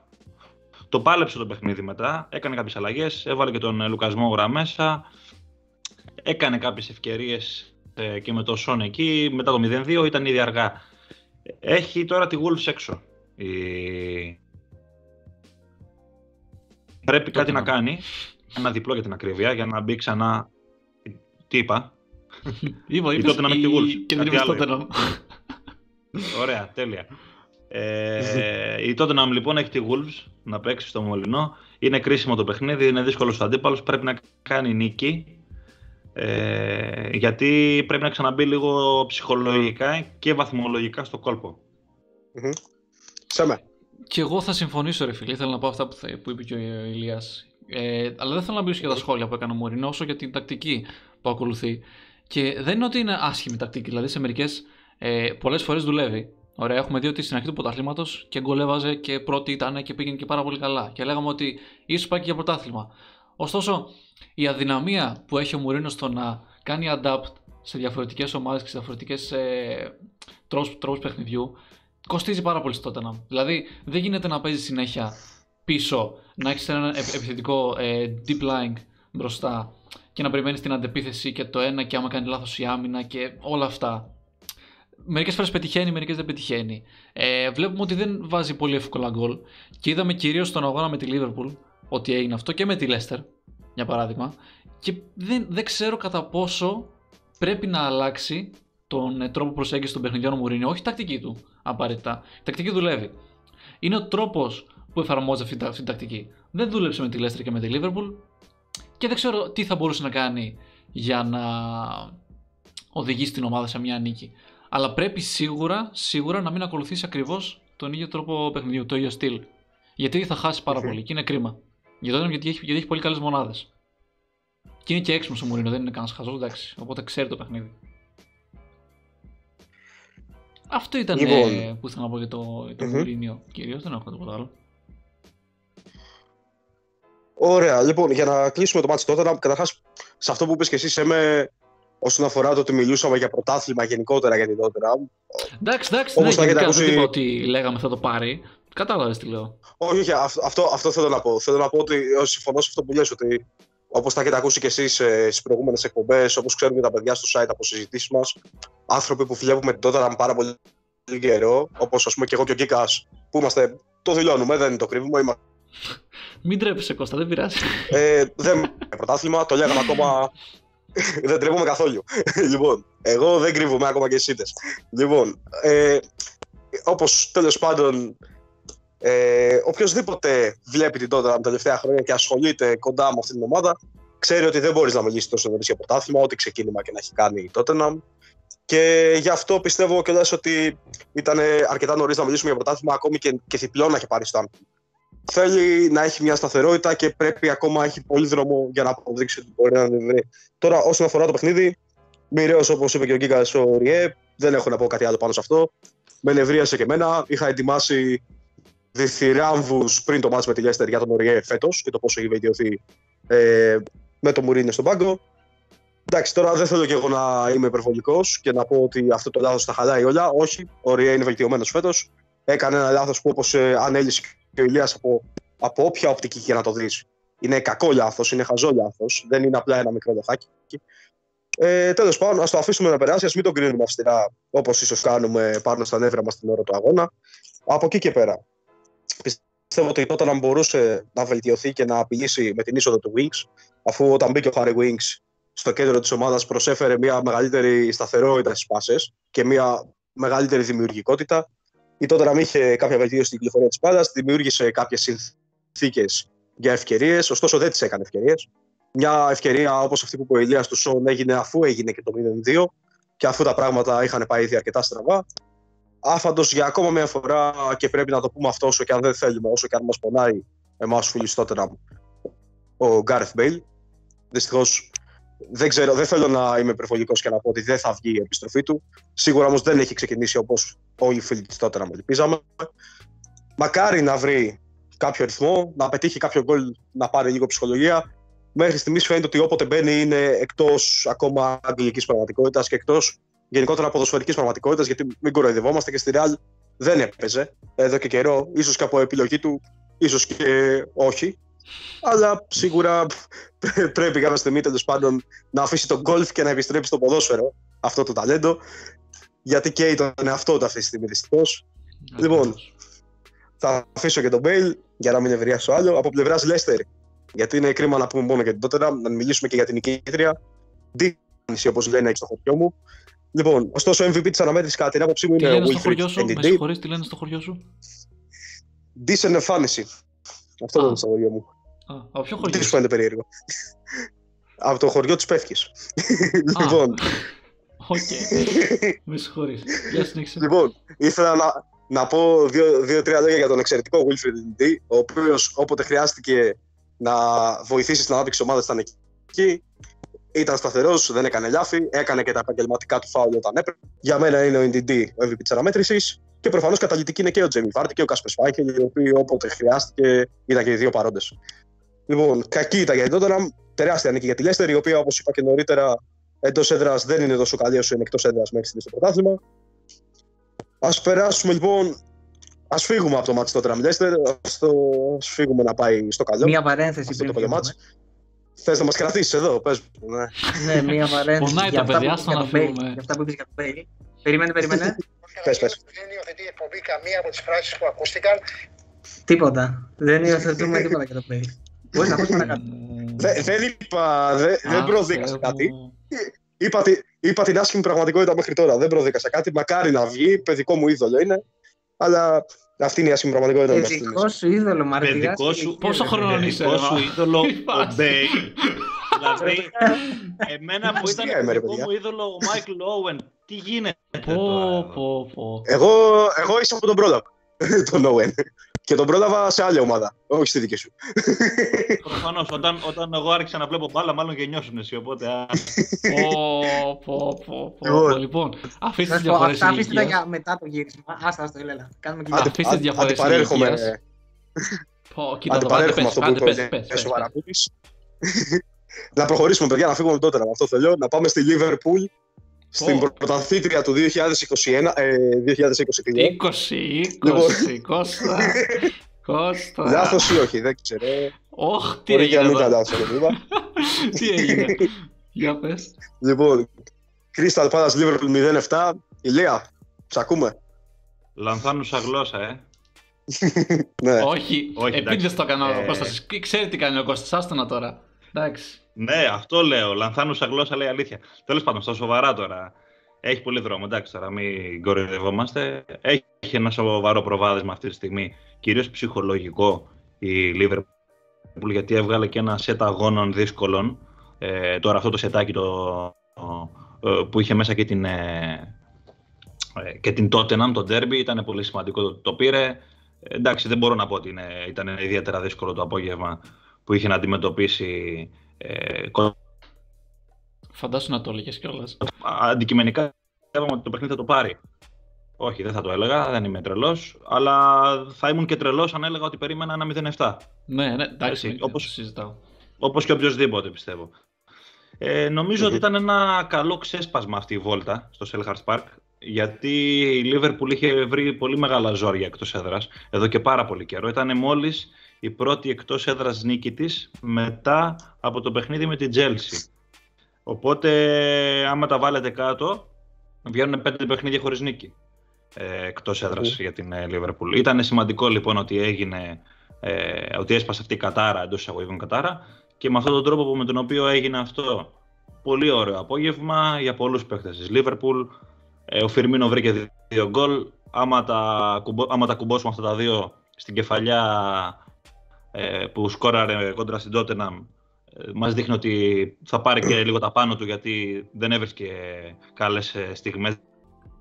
Τακτικά το παιχνίδι δεν είχε πάρα πολλά να συζητήσουμε. Εντάξει, όταν ε, ε, βλέπεις ένα τέτοιο σκορ και πώς και αυτό ήρθε δηλαδή σε ροή αγώνα, δεν υπάρχουν πάρα πολλά ε, τα οποία ε, πρέπει να πεις. Ο Κλόπ έγινε με αυτή τη νίκη ο πρώτος, ε, ε, μάλλον ο προπονητής με τις περισσότερες νίκες ε, σε επίπεδο Premier League για τη Liverpool. Premier League, έτσι, όχι γενικότερα πρώτης κατηγορίας. 127η νίκη ήταν αυτή για τον Γερμανό και ξεπέρασε τον Μπενίτεθ που είχε 126. Σημαντική μέρα λοιπόν για τον Κλόπ. Κατά τα άλλα, έχει το πλεονέκτημα η Liverpool ε, πως δεν έχει Carabao Cup τώρα αυτές τις μέρες που διεξάγονται τα παιχνίδια, ξεκουραστεί λίγο και επιστρέφει εντός έδρας με τη West Brom στις 27 του μήνα. Έχει γενικότερα ένα προγραμματάκι με αγώνες Βατό, που βατό. πρέπει να τους πάρει. Δηλαδή να έχει τώρα την Brom μέσα, παίζει στο, ε, στο, ο- παίζει με την Newcastle εκτός έδρας και μετά παίζει στο St. Mary's με την ε, Southampton 4 του Γενάρη. Μμμ. Τώρα για την μπάλα, απλώς επιβεβαίωσε το γεγονός ότι με το πιο έτσι, πιστικό τρόπο το γεγονός ότι δεν έχει καλή εικόνα φέτος παρά τη βαθμολογική της συγκομιδή. Κατάφερε πήρε και μεσοβδόμαδα το 1-1 με την West Ham. Ένας θεός ξέρει πώς τα κατάφερε. Δεν ξέρω, γενικότερα είναι από τα περίεργα αυτή η ομάδα. Ενώ δεν δείχνει καλή εικόνα στα παιχνίδια της, καταφέρνει και παίρνει βαθμούς. Έκανε και τη ζημιά στην τότε να την δύο αγωνιστικές πίσω. Σε αυτό το παιχνίδι βέβαια είχε κανένα δύο καλές στιγμές μετά το 0-1. Μέχρι εκεί έφτασε, δεν μπορούσε παραπέρα. Μμμ. Γκίγα. Νομίζω ότι μέχρι και το 0-2 μπορούσαμε να δώσουμε έτσι δύο πόντους στην μπάλα ότι υπήρχε στο χώρο, υπήρχε στο γήπεδο, κάτι προσπαθούσε. Ειδικά θυμάμαι εκεί χαρακτηριστικά δύο ευκαιρίες που περάσαν από τα πόδια του Αγίου στο 22 και στο 23. Δεν ξέρω αν τις θυμάστε. Μία με, που έκανε Ναι. μια κάκιστη πάσα. Ναι, ναι, ναι. Αγίου. Που έχασε τέτα τέτα, νομίζω είχε βγει.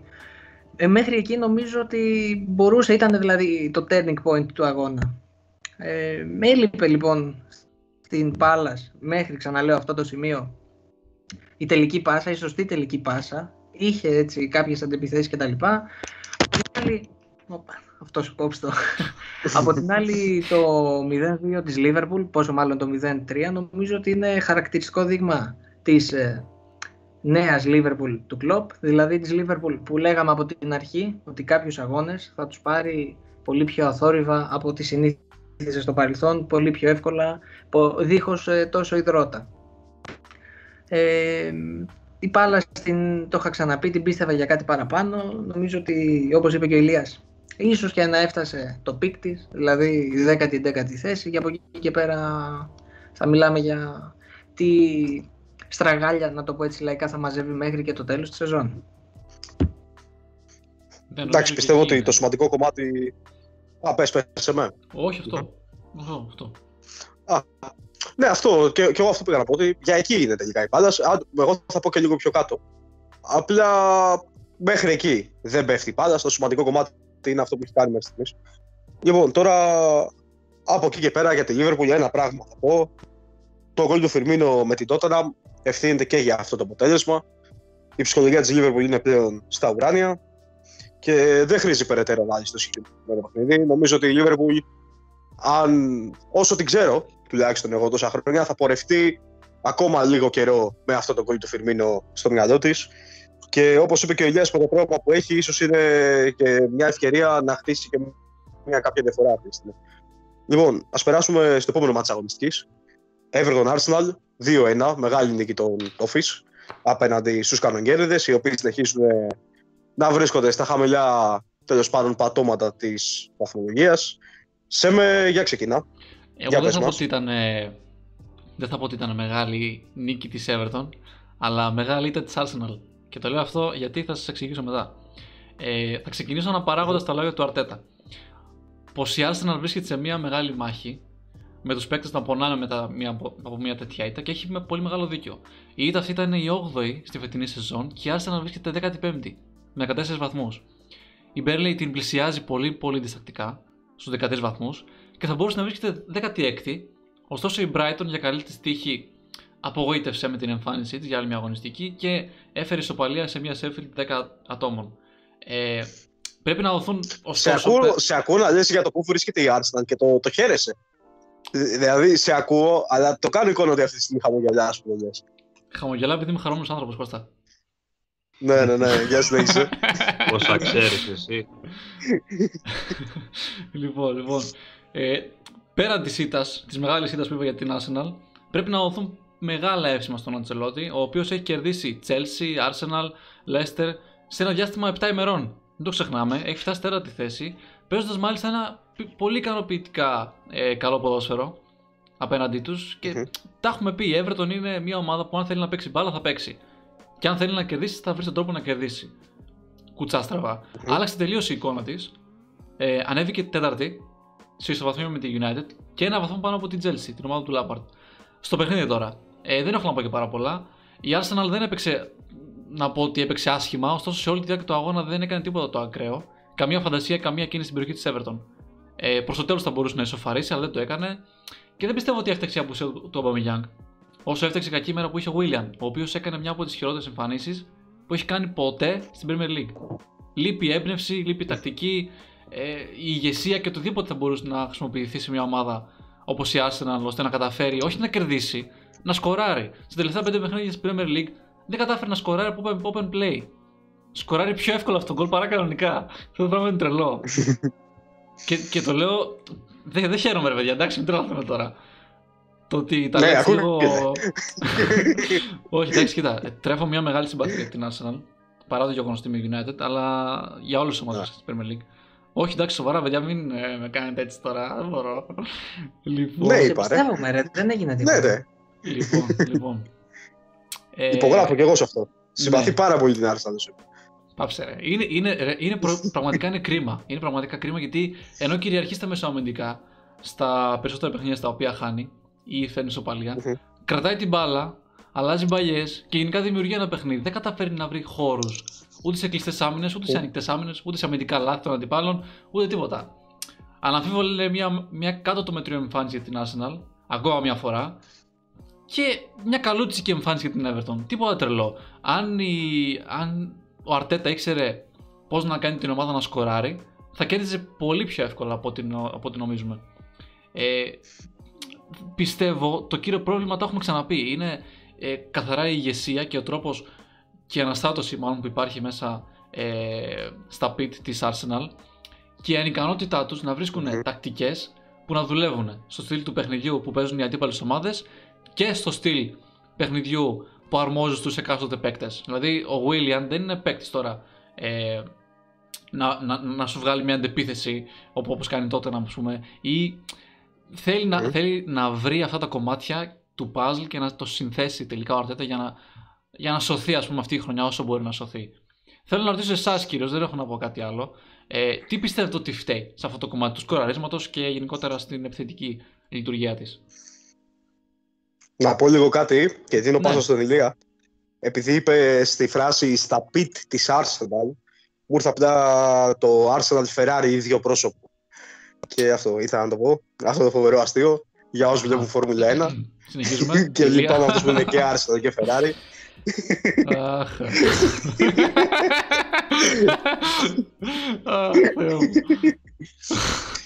Λοιπόν, Ηλία, για ξεκινά.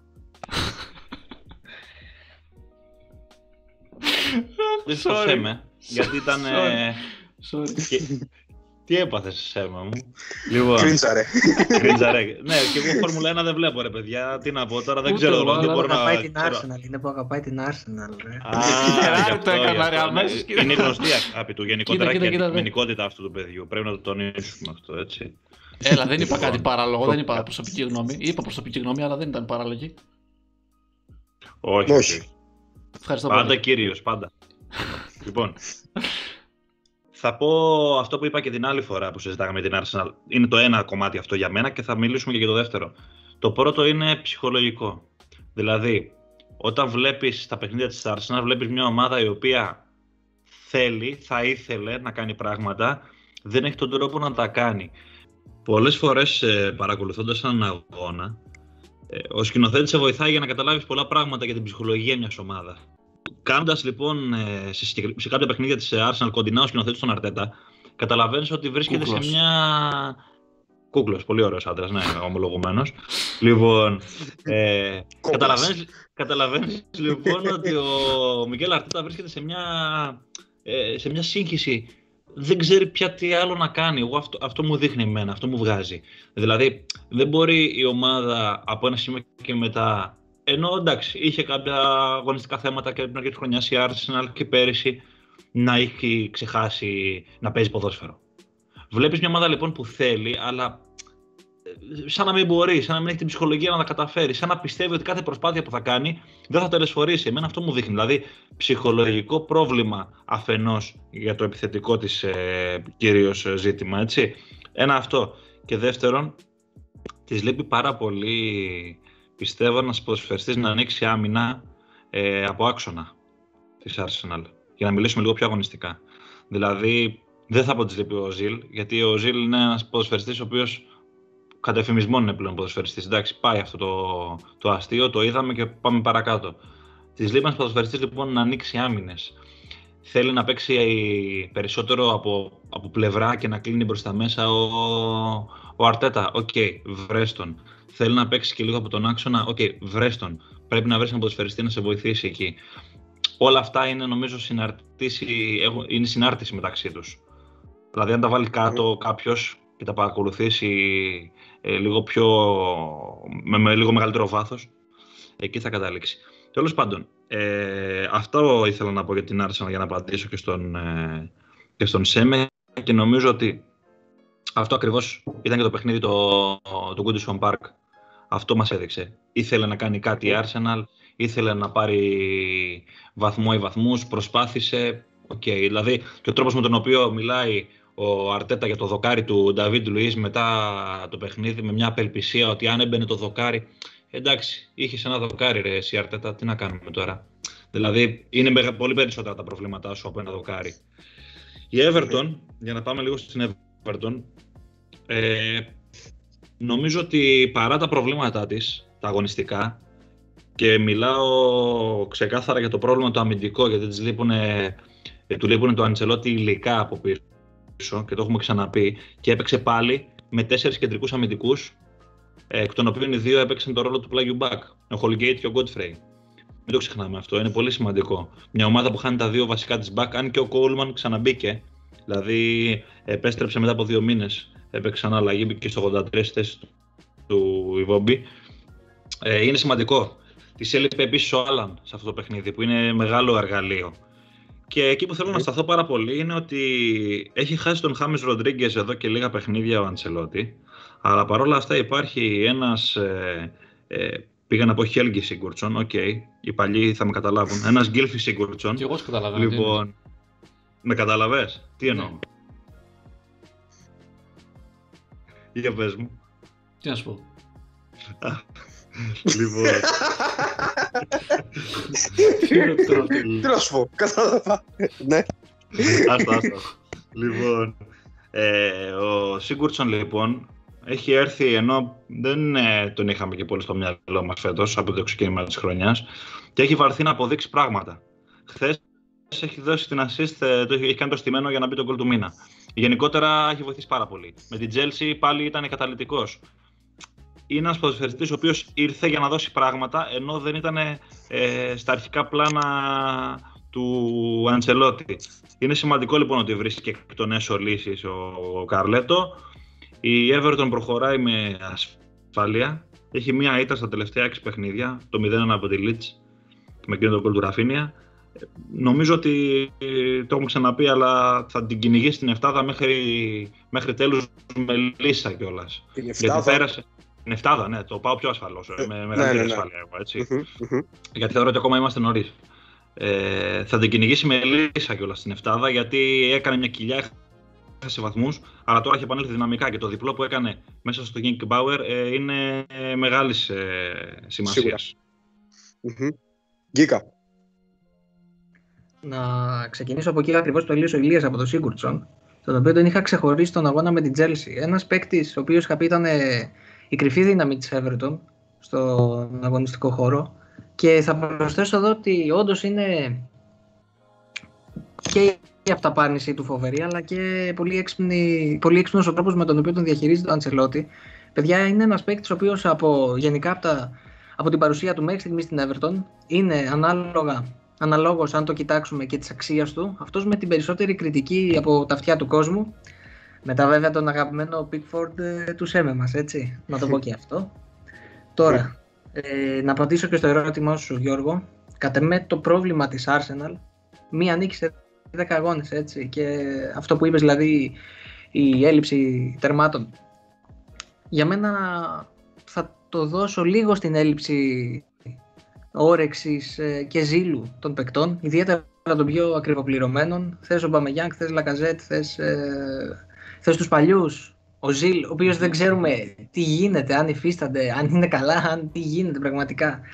Ε, το Τζάκα, Παλιός και ιδιαίτερα απογοητευτικός ε, τον τελευταίο καιρό. Τέλος πάντων, το William, εντάξει, το William ίσως επειδή είναι και πιο καινούριος, βέβαια η εμπειρία του τεράστια έτσι. Αλλά να μην τον κατηγορήσω τόσο όμως, έχει κάποιους παίκτες σε Arsenal. Δηλαδή δεν είναι ότι παίζει με όλους τους ε, ξοφλημένους, να το πω βαριά. Έχει κάποιους παίκτες οι οποίοι υφίστανται. Δηλαδή θα τους θέλαμε στην ομάδα μας. Προσωπικά μιλάω. Ε, αλλά περισσότερο θα πω και το άλλο. Μπαίνω πολύ στον πειρασμό τώρα, με συγχωρείτε, θα σα διακόψω. Ποιους; Για ο Παμεγιάννη. Δεν θα τον ήθελες. Α, αυτό όχι πολλούς, επειδή είπες έχει κάποιους παίκτες. Ένα-δύο. Εντάξει, κάποιο μπορεί να είναι δύο-τρεις. Βίλιαν, ας πούμε, το καλοκαίρι που ήταν ελεύθερος, δεν θα ήθελες να έρθει τότε να Αυτό. Ναι, ναι, για αλλαγή βέβαια. Για, για αλλαγή, όχι, και όχι τον τωρινό Βίλιαν. Αυτό που ξέρουμε τον Βίλιαν. Αυτό που ήξερες μέχρι τον Ιούλιο που πήγες στην Άρη. Ναι, ναι, ναι, ναι, δεν θα σου πω ψέματα. Ναι, για αλλαγή θα τον ήθελα. Είναι κακός ο Σεμπάγιο. Ο Όχι, οποίο ρε, ήταν εσύ, να ναι. πάει στην τότε να πέρσι, έτσι παρένθεση. Μμμ. Εντάξει, οκ, το δέχομαι. Το, το δέχομαι, αλλά εκεί παίζεις στους δύο-τρεις παίκτες, έτσι. Μπέρντ νομίζω Λένο ότι- επίσης. Εντάξει, έχω Πολύ καλό Γιωρίς. τερματοφύλακα. Εντάξει. Εντάξει. Οκ, ο- Οκ, Περιορέξιος ρε παιδί, Οκ. εντάξει, ναι. οκ, οκ, το Μεγαλώνει η λίστα, ακούω. πάμε για πεντάδα, ομάδα μπάσκετ. πάμε. Ομαδάρα η Arsenal, ρε παιδιά. ναι, έλα, πες. ε, πάντως για να το πιάσω λίγο από εκεί που το άφησα, κάτι άλλο που ακούμε από τον Αρτέτα να μιλάει συχνά στις δηλώσεις του για ατυχία και τα λοιπά και για κατοχή. Για κατοχή. Παιδιά, όταν έχεις ε, μία νίκη σε 10 αγώνες και σε αυτούς 6 αγώνες ε, στους 8 είχες περισσότερη κατοχή, κατάφερες να χάσεις τους 6 από τους 8, ε, δηλαδή, εντάξει, κάπου πρέπει να το δεις κι αλλιώς. Ούκαν το Ποιο πολλό το νόημα, ναι. που λέγε η, η έκφραση. Δηλαδή, κάπου κάπου γίνεται και μια ανουσιότητα. 65-35 κατοχή με την Burnley, 70-30 με Tottenham. Τώρα πάλι η Everton στο δεύτερο μήχρονο παραχώρησε 70-30 την κατοχή στην Arsenal. Την περίμενε ο Αντσελότη. Ήξερε ότι έχει πολλά τροτά σημεία. Και οι μόνες νίκες, αν θυμάμαι καλά, ήταν μία η Sheffield, τελευταία στον πάντο της βαθμολογίας και μία νίκη με West Ham έτσι στα σημεία και αυτή, δηλαδή να τα αναφέρουμε. Έχει πολλή δουλειά να κάνει ο Αρτέτα, όχι μόνο με το υπάρχον υλικό, αλλά και αυτό που αν θυμάστε είχαμε αναφέρει τρεις εκπομπές πίσω για τον ζήλο των παικτών και για το πόσο είναι πλέον ελκυστικός προορισμός η Arsenal για ένα παίκτη είτε εξελίξιμο ταλέντο είτε ένα παίκτη τύπου William δηλαδή που ναι μεν λίγο μεγάλος αλλά μπορεί να προσφέρει το κάτι παραπάνω. Οκ, εντάξει, καλά. Καταρχάς να πω ότι προφανώς η Arsenal έχει και τη νίκη με τη United στο Old Trafford, έτσι. Το 0-1. Ε, από εκεί και πέρα. Θέλεις, θέλεις. Θέλεις σήμερα Ε, να, να, να με νευριάσεις, θέλεις. Κά, κά, κάτι γίνεται, δεν ξέρω. Όχι, όχι, όχι, όχι. Γι' αυτό, γι αυτό που είπε ο Γκίκας. Α, Για τις Είπα νίκες της 10 αγώνες Arsenal. ρε, εσύ, Μάλιστα. 10 αγώνες. Ναι, Είναι πάνω οκ. από 10 αγώνες, είναι πιο πίσω. Α, είναι πάνω. Είσαι σίγουρος ότι είναι πάνω; Δεν νομίζω. Όχι. Είναι νομίζω 8 ματς πίσω, αν θυμάμαι καλά. Η, Μμμ. Η United, γιατί έχω μετρήσει 7 παιχνίδια χωρίς νίκη για την Arsenal. Μπορεί. Οκ, εντάξει, δεν έχει μεγάλη σημασία νομίζω. Ναι, ναι, ναι, ναι, Άρα μπορεί, που μπορεί, αλλάζουν μπορεί τα να στατιστικά, μπερδεύεσαι. πώς είναι, για σένα το κάνουμε, ρε. Μπορεί να μπερδεύεσαι με το τέτοιο, ρε, επειδή πήρες και ευρωπαϊκά μέσα και λοιπά, και κύπελα και τέτοια. Γι' αυτό. Λοιπόν, ε, για να φύγουμε λίγο από την Arsenal, με καλύψατε όσον αφορά το ματς τα πάντα. Θα θέλω απλά να απαντήσω στο Σεμέ και έχω βρει ένα ωραίο στατιστικό για να το απαντήσω. παρακαλώ. Ανοίξτε λοιπόν αυτιά, να ακούσετε τους αριθμούς που μιλάνε. Ναι. Λοιπόν, τι φταίει στην Arsenal. Λοιπόν, Οχ. από τις 17 Οκτωβρίου μέχρι και σήμερα, η Arsenal έχει παίξει 10 μάτς Premier League. Okay. Μμμ. Λοιπόν, σε αυτά λοιπόν έχει κατά μέσο όρο 11,5 τελικές. Δηλαδή 115 τελικές σε όλα αυτά τα μάτς. Ναι. Πόσα γκολ έχει, 4. Σε 115 τελικές. Λοιπόν, ο Μπαμαγιάν και ο Λαγκασέτ έχουν από 3 γκολ στο φετινό πρωτάθλημα μετά από 14 αγωνιστικές.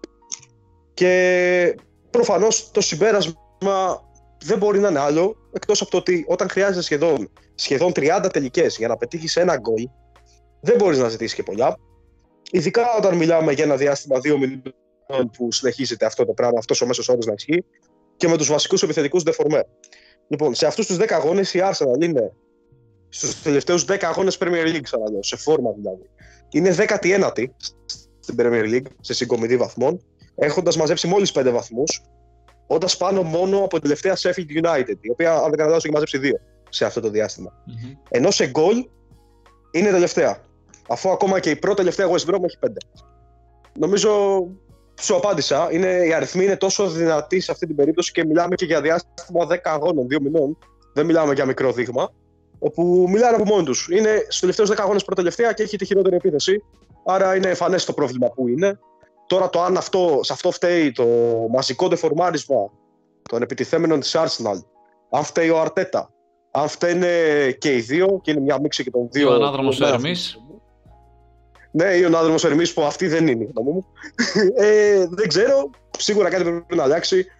Και θα ρωτήσω ξανά τον Ηλία. Ηλία, πιστεύεις ακόμα τον Αρτέτα; Θα σου, θα σου πω αμέσως, ήθελα να προσθέσω ότι 4 γκολ πολύ σωστά, τα δύο είναι πέναλτι. Ακόμα Μπράβο, χειρότερα μπράβο. τα πράγματα. Σωστός. Ένα, ένα του Ομπαμεγιάνγκ στο Τράφορντ, αν δεν κάνω λάθος, και το χθεσινό, έτσι. Και τα άλλα Οκ. δύο πρέπει να τα έχει βάλει ο Μαγκαλιάες με την κεφαλιά με, το, με τη Wolves και του Ομπαμεγιάνγκ προχθές με τη Σαουθάμπτον. Τέλος πάντων, τον ε, Αρτέτα τον πιστεύω και θα τον πιστεύω και στηρίζω αυτή την ε, αντίληψη και δεν θα μακρηγορήσω καθόλου στο ότι η Arsenal ε, έδειξε σημάδια βελτίωσης και ανάκαμψης όλο αυτό το χρόνο κατά περιόδους. Δηλαδή, μετά τον Ολυμπιακό πέρυσι έκανε ένα σχετικά καλό φίνι στη χρονιά. Φέτος Ναι. μπήκε σχετικά καλά στη χρονιά. Εγώ θεωρώ απλώς ότι όλη αυτή η απειρία του, σαν πρώτος προπονητής και, και ειδικά σε ένα τέτοιο κλαμπ, τον οδηγεί σε λάθος αποφάσεις και χάνει ίσως το κίνητρο από τους ποδοσφαιριστές του. Εκεί πιστεύω ότι είναι η μεγαλύτερη, το μεγα- μεγαλύτερη ζημιά που κάνει ο Αρτέτα σαν προπονητής στην Arsenal. Οι ιδέες του είναι καλές. Εγώ τον, τον πιστεύω σαν προπονητή, όπως πίστευα και τον Έμερι. Έτσι, αλλά δεν θα πάμε στον Έμερι τώρα. Ίσως είναι και πολύ τοξικό το περιβάλλον της Arsenal πλέον. Δεν ξέρω τι μπορεί να φταίει. Δεν είμαι μέσα στην ομάδα. Ο Αρτέτα εκτιμώ ότι δεν θα χαθεί από το ποδοσφαιρικό χάρτη, ακόμα και αν σε λίγο καιρό είναι άνεργος από την Arsenal. Ωραία, λοιπόν, ε, ας προχωρήσουμε γιατί μιλάμε πολύ και στο συγκεκριμένο παιχνίδι. Ας πάμε λοιπόν στο Chelsea West Ham 3-0. Ένα πλασματικό αποτέλεσμα με βάση την εικόνα του μάτς, τουλάχιστον μέχρι το 78ο λεπτό που γίνεται το 2-0. Και τουλάχιστον κατά τη δική μου άποψη. Ηλία, θες να ξεκινήσεις να μας πεις τι είδες; Ναι, ε, μίλησες για πλασματικό σκορ. Εντάξει, η δική, μου, η δική μου αντίληψη είναι ότι δεν ήταν η West Ham καλή στο παιχνίδι, όπως περίμενα εγώ τουλάχιστον να είναι, και ότι το σκορ είναι σίγουρα πλασματικό, το αποτέλεσμα όχι. Ναι. Δηλαδή, εντάξει, δεν είναι για 3-0 το παιχνίδι, έχει βγάλει στο τέλος δύο γκολ η, η Chelsea, έχει κάνει και ένα δοκάριο ο Τίμο Βέρνερ ε, προς το φινάλε, που θα μπορούσε να ήταν και 4-0 το παιχνίδι και να νομίζαμε ότι την πάτησε την West Ham η Chelsea. Καμία επαφή, ήταν καλή σχετικά, σχετικά καλή η Chelsea στο παιχνίδι, έδειξε να το θέλει, ήταν πιο δημιουργική, το κυνήγησε.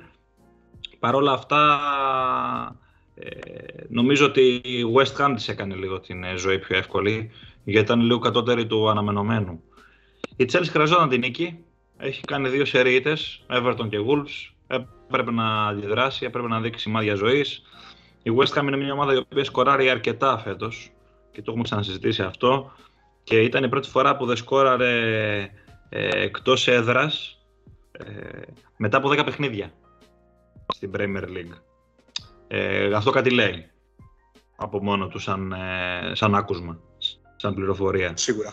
Ε, τώρα από εκεί και έπειτα ε, η Chelsea ε, όπως είπα ήθελε να βρει ένα αποτέλεσμα να της ε, επιτρέψει λίγο να πάρει μια αναπνοή μετά τα δύο ζόρικα παιχνίδια που αντιμετώπισε τα προηγούμενα. Σκοράρει αρκετά από κόρνερ η Chelsea ε, και έχει Οκ. πετύχει 8 γκολ φέτος στο πρωτάθλημα με αυτόν τον τρόπο ε, και είναι η πρώτη σχετική κατηγορία. Δηλαδή πριν λέγαμε για τη Leeds που δέχεται γκολ πολύ από τα στημένα, τώρα έχουμε την Chelsea που είναι στην άλλη όψη του νομίσματος.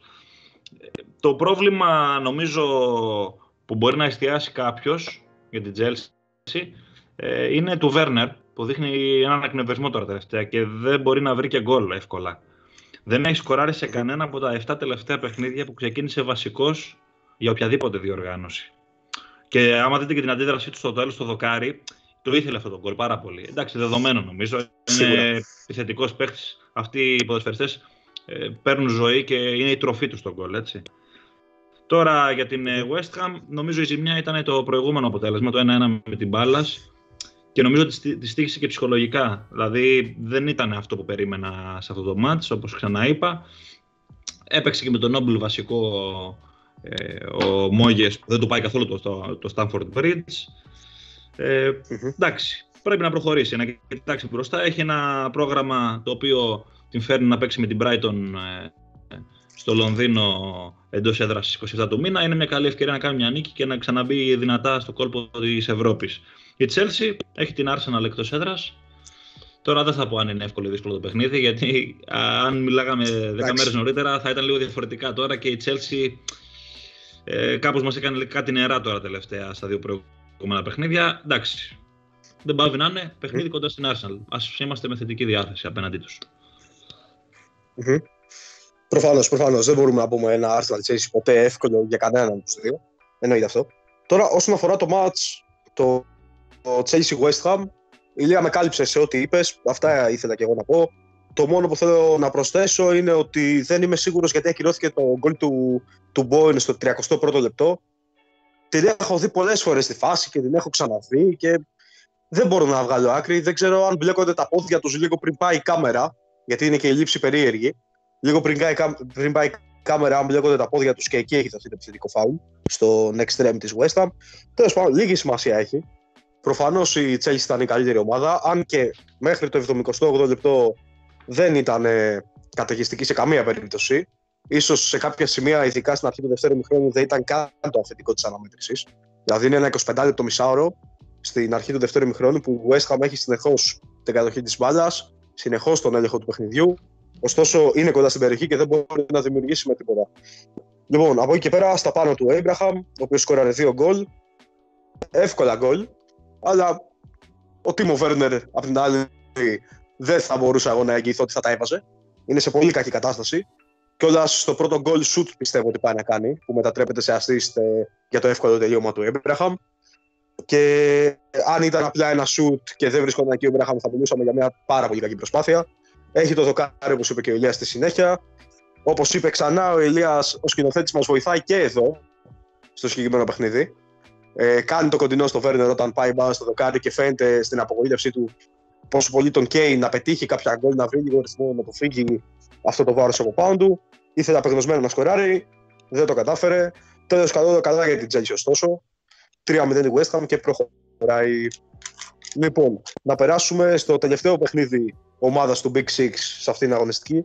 Αν δεν κάνω λάθος, που δεν νομίζω, όχι, δεν κάνω λάθος. Λοιπόν, Southampton Manchester City, 0-1 τελικό σκορ.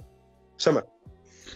Λοιπόν, ε, το παιχνίδι αυτό ήταν πάρα πολύ δύσκολο για τη City στο St. Mary's, Κώστα, η οποία συνεχίζει στο ίδιο μοτίβο. Το Κώστα το είπα έτσι για έμφαση, δεν είναι κάτι που θέλω να σου πω.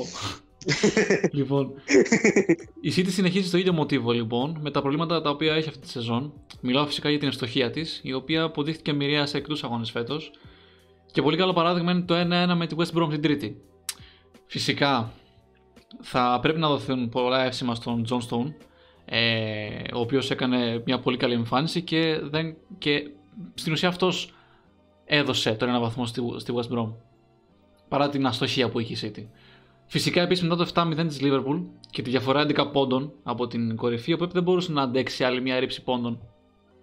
Έπρεπε να πάρει του 3 πόντους και αυτό έκανε. Και αναφέρω το 7-0 και το συν 11 που ήταν η Liverpool, γιατί η εικόνα που παρουσίασε μέσα στον αγώνα ήταν μια πάρα πολύ αποστηρωμένη.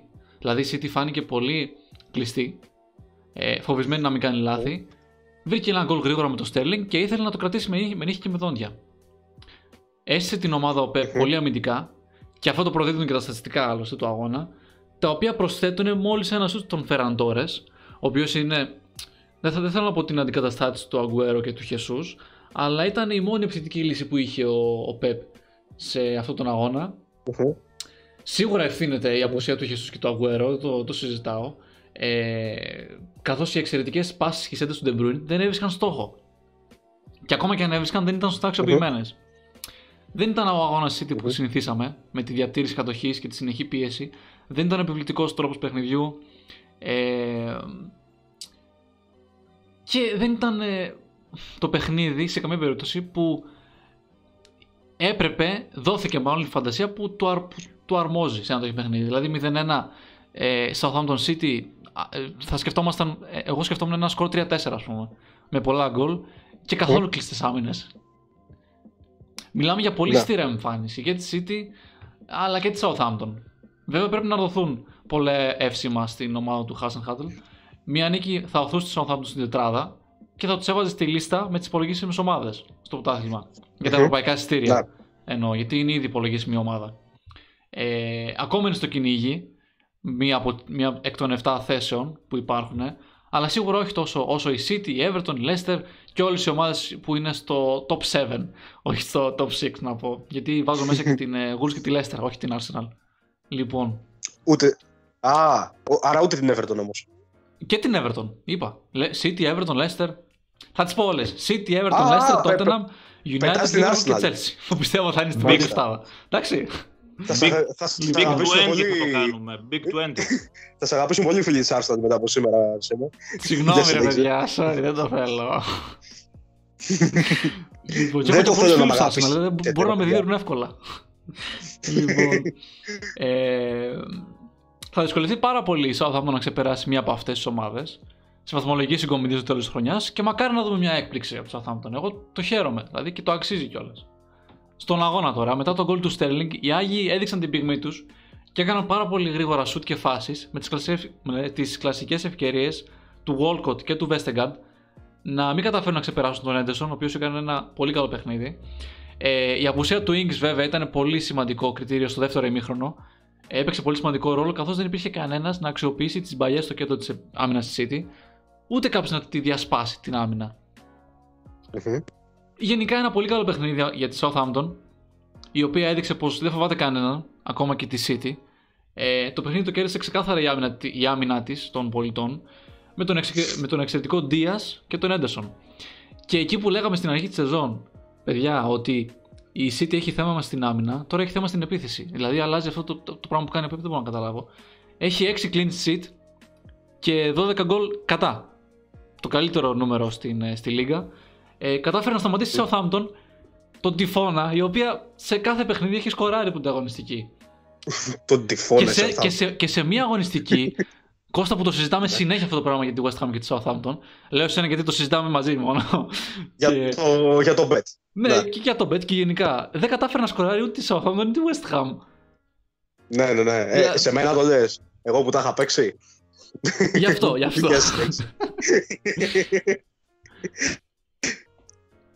Αυτά είχα να πω. Θέλω να ακούσω και τον Γιώργο τον Κίκα. Τι έχει να πει για αυτόν τον αγώνα. Γιώργο, ή συγκεκριμένο λόγο που θες να το πω εγώ. Γεια σου Γιώργο, καλησπέρα. Έλα ρε Γιώργο. Ε, μου άρεσαν οι παρατηρήσεις σου για... Ο Γιώργος στο Γιώργο. Ναι, έτσι. Ο Τζέραρτ στο Τζέραρτ. ναι. Πολύ σπάνιο αυτό το όνομα στην Ελλάδα. Οι παρατηρήσεις τους Σέμε λοιπόν, για να φύγω από τον Γιώργος, ε, για τις επιθετικές ε, εκρήξεις της Southampton μετά τον γκολ που δέχθηκε. Και πραγματικά δηλαδή η πίεση που άσκησε στη City ήταν ε, καπάκι με το που έγινε το 0-1. Τότε ξύπνησε η Southampton και κατά τη στοιχεία το, στο β' ημίχρονο το ίδιο σχεδόν έτσι, χρονικό διάστημα που χρειάστηκε η Southampton για να έτσι εφαρμόσει κάποιες επιθετικές αρετές της, να τις ξεδιπλώσει να το, να το πω πιο ορθά, πάλι έπρεπε να περάσει ένα 20 λεπτό, 20 λεπτά και κάτι στο περίπου. Ε, οι κατεβασιές της City στην αντεπίθεση και προς την περιοχή των Αγίων ήταν υποδειγματικές. Εντάξει, μιλάμε για διαφορά κλάσης και ποιότητας μεταξύ των δύο ομάδων και όχι μόνο. Γενικά η City έχει κάποιους παίκτες, είναι δουλεμένη ομάδα, σε αυτά αν είναι στην καλή της μέρα μπορεί να είναι ασταμάτητη και να σε φοβίζει. Ε, εντάξει, νομίζω ότι τα περισσότερα τα έχει πει ο Σέμε. Α, και κάτι άλλο που θέλω να τονίσω έτσι για τη Southampton ήταν ε, όπως αν θυμάστε έκανα μια αναφορά για την Πάλας ότι της έλειπε το καλό τελείωμα, η τελική πάσα η σωστή στο mm. πρώτο 20 λεπτό γιατί η Πάλας 20 λεπτά εμφανίστηκε στον αγώνα. Εδώ η Southampton που ενώ το πάλεψε μέχρι τέλους το ματσάκι και αυτή είχε κατά τη στοιχεία προβλήματα στην τελική φάση, στο τελικό σουτ, στην τελική πάσα. Δεν ολοκλήρωσε σωστά τις ενέργειές της. Πασάρω στον Ηλία. Επαγγελματική νίκη για να ρεφάρει τη ζημιά με τη West Brom η City. Και έχει φτάσει πλέον η αγωνιστική ταυτότητα της City σε ένα επίπεδο που το 0-1 με τη Southampton ή την οποιαδήποτε Southampton εκτός έδρας φαντάζει καλό, φαντάζει εντάξει, γιατί πλέον έχει μεγάλο πρόβλημα στο σκοράρισμα όπως έχουμε ξαναπεί. Πρέπει να βρει έναν εκφραστή των επιθέσεών του ο Guardiola και δεν ξέρω αν θα το κάνει το, στο μεταγραφικό παζάρι. Πάλι έπαιξε με το Φεράν μπροστά. Ε, νομίζω αδικεί τον νεαρό να παίζει εκεί. Δεν είναι κανονική του θέση ψευτο εννιάρι. Τώρα Τώρα για την, ε, εντάξει, τον, την οδηγία άμυνά της στη City, ξεκάθαρα, το είπατε και εσείς, δεν θα μακρηγορήσω άλλο σε αυτό. Για τη Southampton ήθελα να πω ότι πολύ σύντομα, ενώ ε, σκοράρει γενικά σαν ομάδα, από τότε που τραυματίστηκε ο Ings, έχει επιστρέψει βέβαια, ξανατραυματίστηκε βέβαια χθες, αλλά από τότε που τραυματίστηκε και έλειψε για ένα διάστημα, είναι κάπως σαν να έχει ε, χάσει λίγο τα πατήματά της επιθετικά η, η Southampton. Βρίσκει βέβαια κάποια γκολ, πότε ο Walcott, πότε ο Redmond, πότε ο Τσε Adams. Θα βρει, αλλά όχι με τη συχνότητα που μας είχε συνηθίσει. Ίσως αυτό είναι ένας μικρός πονοκέφαλος για το Χάσεν Χούτλ και κλείνω λέγοντας ότι ε, εκτιμώ ότι θα είναι στη δεκάδα η Southampton. Ε, θα εξαρτηθεί από πολλά το αν θα μπορέσει να χτυπήσει ευρωπαϊκό εισιτήριο. Προσωπικά θα το ήθελα πάρα πολύ. Συμφωνώ και εγώ, παιδιά. Συμφωνώ σε ό,τι είπατε. Συμφωνώ και σε αυτό που μπορεί για τη Southampton. Εμένα προσωπικά μου είναι πολύ συμπαθής ομάδα και την έχω σε ιδιαίτερη εκτίμηση και αυτή και τον προπονητή της. Λοιπόν, ε, τα καλύψαμε νομίζω όλα για το match. Το μόνο που έχω να προσθέσω είναι δύο στατιστικά. Η Southampton είχε να μη σκοράρει σε εντός έδρας παιχνίδι της Premier League από την 31η αγωνιστική του περσινού πρωταθλήματος και το 0-2 με την Arsenal. Και είναι το 7ο σερί εκτός έδρας no goal για τη City στο πρωτάθλημα, ε, όχι στο πρωτάθλημα, ανεξαρτήτως διοργάνωσης. Γεγονός που δείχνει, όπως είπαμε και στην προηγούμενη αγωνιστική στο παιχνίδι της City, ότι σε μάτς τα οποία προηγείται, τουλάχιστον στα εκτός έδρας παιχνίδια της, ε, μπορεί να τα καθαρίσει.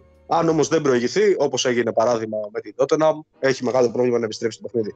Λοιπόν, ας περάσουμε στον επόμενο αγώνα της αγωνιστικής. Burnley Wolves 2-1. Ηλία. Έχουμε ξαναπεί πολλά πράγματα για αυτή την Burnley και νομίζω ότι μας επιβεβαίωσε περίτρανα σε αυτό το μάτς. Ε, ήταν εξαιρετική για τα δεδομένα φυσικά τις δυσκολίες του παιχνιδιού και για τα δεδομένα της ίδιας της ομάδας του Ντάις. Πολύ καλή στο μάτς η Μπέρλι, μπήκε μέσα για να, το, για να το κερδίσει, έκανε ευκαιρίες, ε, πίεζε πάρα πολύ, ε, είχε και δημιουργία παραδόξως στο παιχνίδι. Προσπάθησε δηλαδή πάρα πολύ να δημιουργήσει. Έβγαλε τον γκολ ε, στο 35 με τον Ashley Barnes. Wood εξαιρετική εμφάνιση, Chris Wood μπροστά. Έβαλε ένα γκολ στο 51, είχε και, και ευκαιρίες και αυτός μετά. Η Wolves δεν ε, μπήκε στο πνεύμα του αγώνα, νομίζω καθόλου. Είχε μείνει ακόμα στην ε, μεγάλη νίκη επί της Chelsea μεσοβδόμαδα. Κάτι τέτοιο μου έβγαλε εμένα βλέποντας το παιχνίδι. Ήταν λίγο α, αλλού το μυαλό της ομάδας, σαν να λέμε. Ο Νούνο ανακάτεψε λίγο την τράπουλα, εφόσον δεν έχει τον Ραούλ Χιμένεθ, εφόσον ο μικρός, ο Φάμπιο Σίλβα, ακόμα ψάχνεται, έπαιξε με Μποντέν σε νέτο μπροστά. Του έλειπε και ο Ντεντονκέρ που είναι πολύ σημαντικός ποδοσφαιριστής για την Wolves γενικότερα και από τότε που λείπει και ο Μεξικανός mm. φόρο ο Χιμένεθ πατά και πάρα πολύ περιοχή για να απειλήσει από τον αέρα και νομίζω ότι η, η Μπέρλι το πήρε το παιχνίδι γιατί το ήθελε περισσότερο τελικά. Τώρα, έχει δύο νίκες και δύο ισοπαλίες στα τελευταία παιχνίδια της, η ομάδα του okay. Σοντάις. Αυτό δείχνει πολλά, είναι πολύ σκληρή για να πεθάνει, τα έχουμε ξαναπεί. Ε, οι Wolves ε, είναι χωρίς νίκη στο Turf Moor από το 18-19. Τρία παιχνίδια δηλαδή δεν έχει καταφέρει να φύγει με νίκη. Και θα ήθελα να πω επίσης ε, να κάνω μάλλον λίγη ε, ειδική μνήα, μια ειδική μνήα στον ε, μικρό, στον Ρασόγουι, τον Αμερικάνο, ο οποίος μπήκε λίγο στη ζωή μας στο παιχνίδι με την Τζέλση και χθες ξεκίνησε και βασικός. Βγήκε βέβαια στο 60, αλλά έχει δείξει ήδη από την αρχή πάρα πολύ καλά στοιχεία και νομίζω θα μας απασχολήσει στο μέλλον. Τώρα η Wolves έχει το παιχνίδι με την Tottenham, το είπαμε και πριν ότι παίζουν μαζί. Γενικότερα έχει μια αστάθεια στα τελευταία παιχνίδια. Η Μπέρλι θεωρώ ότι με παιχνίδια σαν το χθεσινό ε, δεν ε, θα χάσει την κατηγορία. Δηλαδή δεν είναι μόνο ότι το πήρε, είναι και το πώς το πήρε. Έδειξε μεγάλη θέληση και έκανε και μια πολύ καλή εμφάνιση. Αφού άντεξε μεσοβδόμαδα και πήρε και το 0-0 με τη Βίλα που την ε, πίεσε ασφικτικά εκτός έδρας, νομίζω ότι θα τα καταφέρει στο τέλος. Λοιπόν, αυτό που έχω να πω εγώ για το συγκεκριμένο παιχνίδι είναι ότι αυτό που είπε και εσύ, Ηλία, βασικά, ότι ξεκολλάει σιγά σιγά λίγο από τη ζώνη του Βασμού Μπέρλι και όχι απλά ξεκολλάει, έχει την ευκαιρία με τα, το εξαναβολής παιχνίδι που έχει να φύγει ακόμα παραπάνω, να ξεπεράσει ακόμα και την Arsenal. Φοβερό αυτό, ότι όντως ισχύει. Λοιπόν, από εκεί πέρα η Μπέρνλι είναι η χειρότερη επίθεση μαζί με τη Σέφιλντ, ωστόσο τη σώζει η άμυνά της. Και όσον αφορά τη Γούλη, πάρα πολύ κακή ήταν για την ομάδα του Νούνες Σπίριτο Σάντο. Ε, μεγάλο το πρόβλημα σκοραρίσματος, ειδικά όταν λείπει ο Ράουλ Χιμένεθ. Σκόραρε βέβαια ο μικρός, ο Φάμπιο Σίλβα, με ένα πέναντι το οποίο ο ίδιος κέρδισε και εκτέλεσε εύστοχα. Αλλά σίγουρα δεν έχει την οντότητα μέσα στην περιοχή που είχε ο Μεξικανός. Ε, Γκίκα, θες να πεις κάτι; Κοίτα, δεν θέλω να σταθώ αγωνιστικά, νομίζω ότι τα έχετε καλύψει όλα.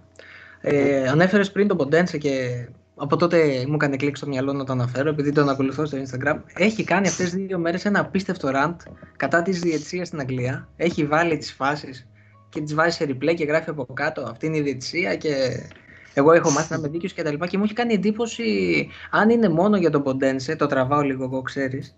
ή αν γενικά υπάρχει κάποιο θέμα έτσι ψυχολογικό, να το πω έτσι, στη Wolves. Εκκρεμεί και ένας αγώνας τώρα με την Tottenham και θα έχω πολύ πολύ μεγάλο ενδιαφέρον να δω πώς θα τους βγει μέσα στο γήπεδο όλο αυτό. Μάλιστα, εντάξει, εγώ η αλήθεια δεν ήμουν ενήμερος γι' αυτό το συγκεκριμένο συμβάν. Εντάξει, γενικότερα πιστεύω ότι πάντα όταν είσαι ετοιμένος, γκρίνια υπάρχει. Αυτό, αυτό πιστεύω. Πάντα όταν δεν είσαι στην καλύτερη σου κατάσταση, θα βρεις το μικρό πράγμα να το κάνεις μεγάλο. Αλλά όπως είπε και πριν ο Ηλίας, οι μεγάλες ομάδες δεν πρέπει να στέκονται εκεί. Ούτε στη μία διαιτητική απόβαση, μία στο τόσο, ούτε στη μία χαμένη ευκαιρία. Πρέπει να στέκονται στο να είναι οι ίδιες σωστές προς τον εαυτό τους και να μην αδικούν τον εαυτό τους και μετά να κοιτάζουν αυτά τα οποία είναι δευτερεύοντα. Λοιπόν, ε, σε θα προσθέσεις κάτι για το match. Δεν έχω να πω κάτι, όχι. Με καλύψετε, Ωραία, άρα... πλήρως. Οκ, okay, άρα να προχωρήσουμε στο επόμενο παιχνίδι. West Brom Aston Villa 0-3. Γκίκα, σε ακούω.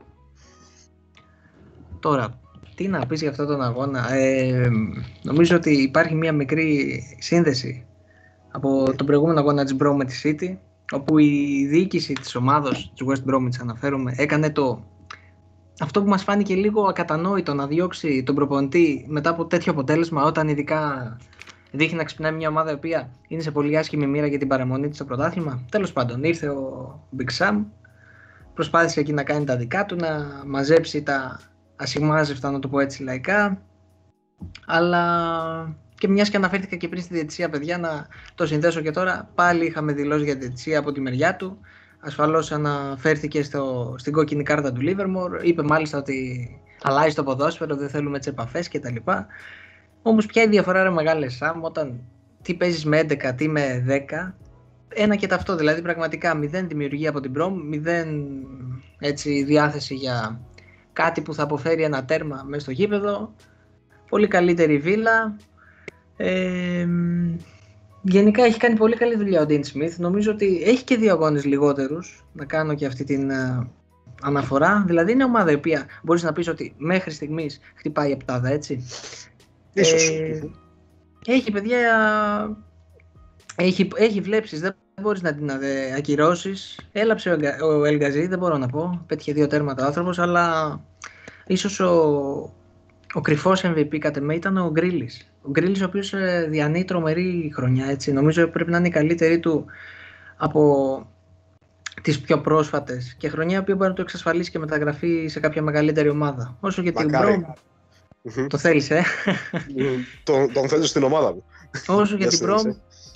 Και για να κλείσω λίγο με την Μπρόμ, 29 γκολ παθητικό και μόνο 10 υπέρ. Δηλαδή έχει πολύ μεγάλη δουλειά ο Ράλαρντάις να κάνει και να δούμε και αν θα τα καταφέρει να τσισει Σκούρα, σκούρα τα πράγματα. Λία.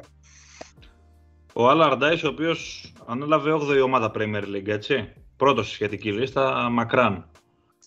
Δεν κατάλαβα καθόλου γιατί έγινε αυτή η κίνηση με τον Bilić, ομολογώ. Δεν θα σταθώ βέβαια πάρα πολύ. Οκ. Okay. Πήρε, μόλις πήρε ένα σημαντικό αποτέλεσμα, δηλαδή μετά από καιρό και μάλιστα δεν του παίρνεις κάθε μέρα μια ισοπαλία εκτός έδρας με τη City. Έφυγε δεν μπορώ να το καταλάβω. Εν πάση περιπτώσει, είναι. Με συγχωρείς, δεν, δεν μπορείς ναι. να καταλάβεις το timing της κίνησης. Το timing, το timing. Το Αν timing. μιλούσαμε okay.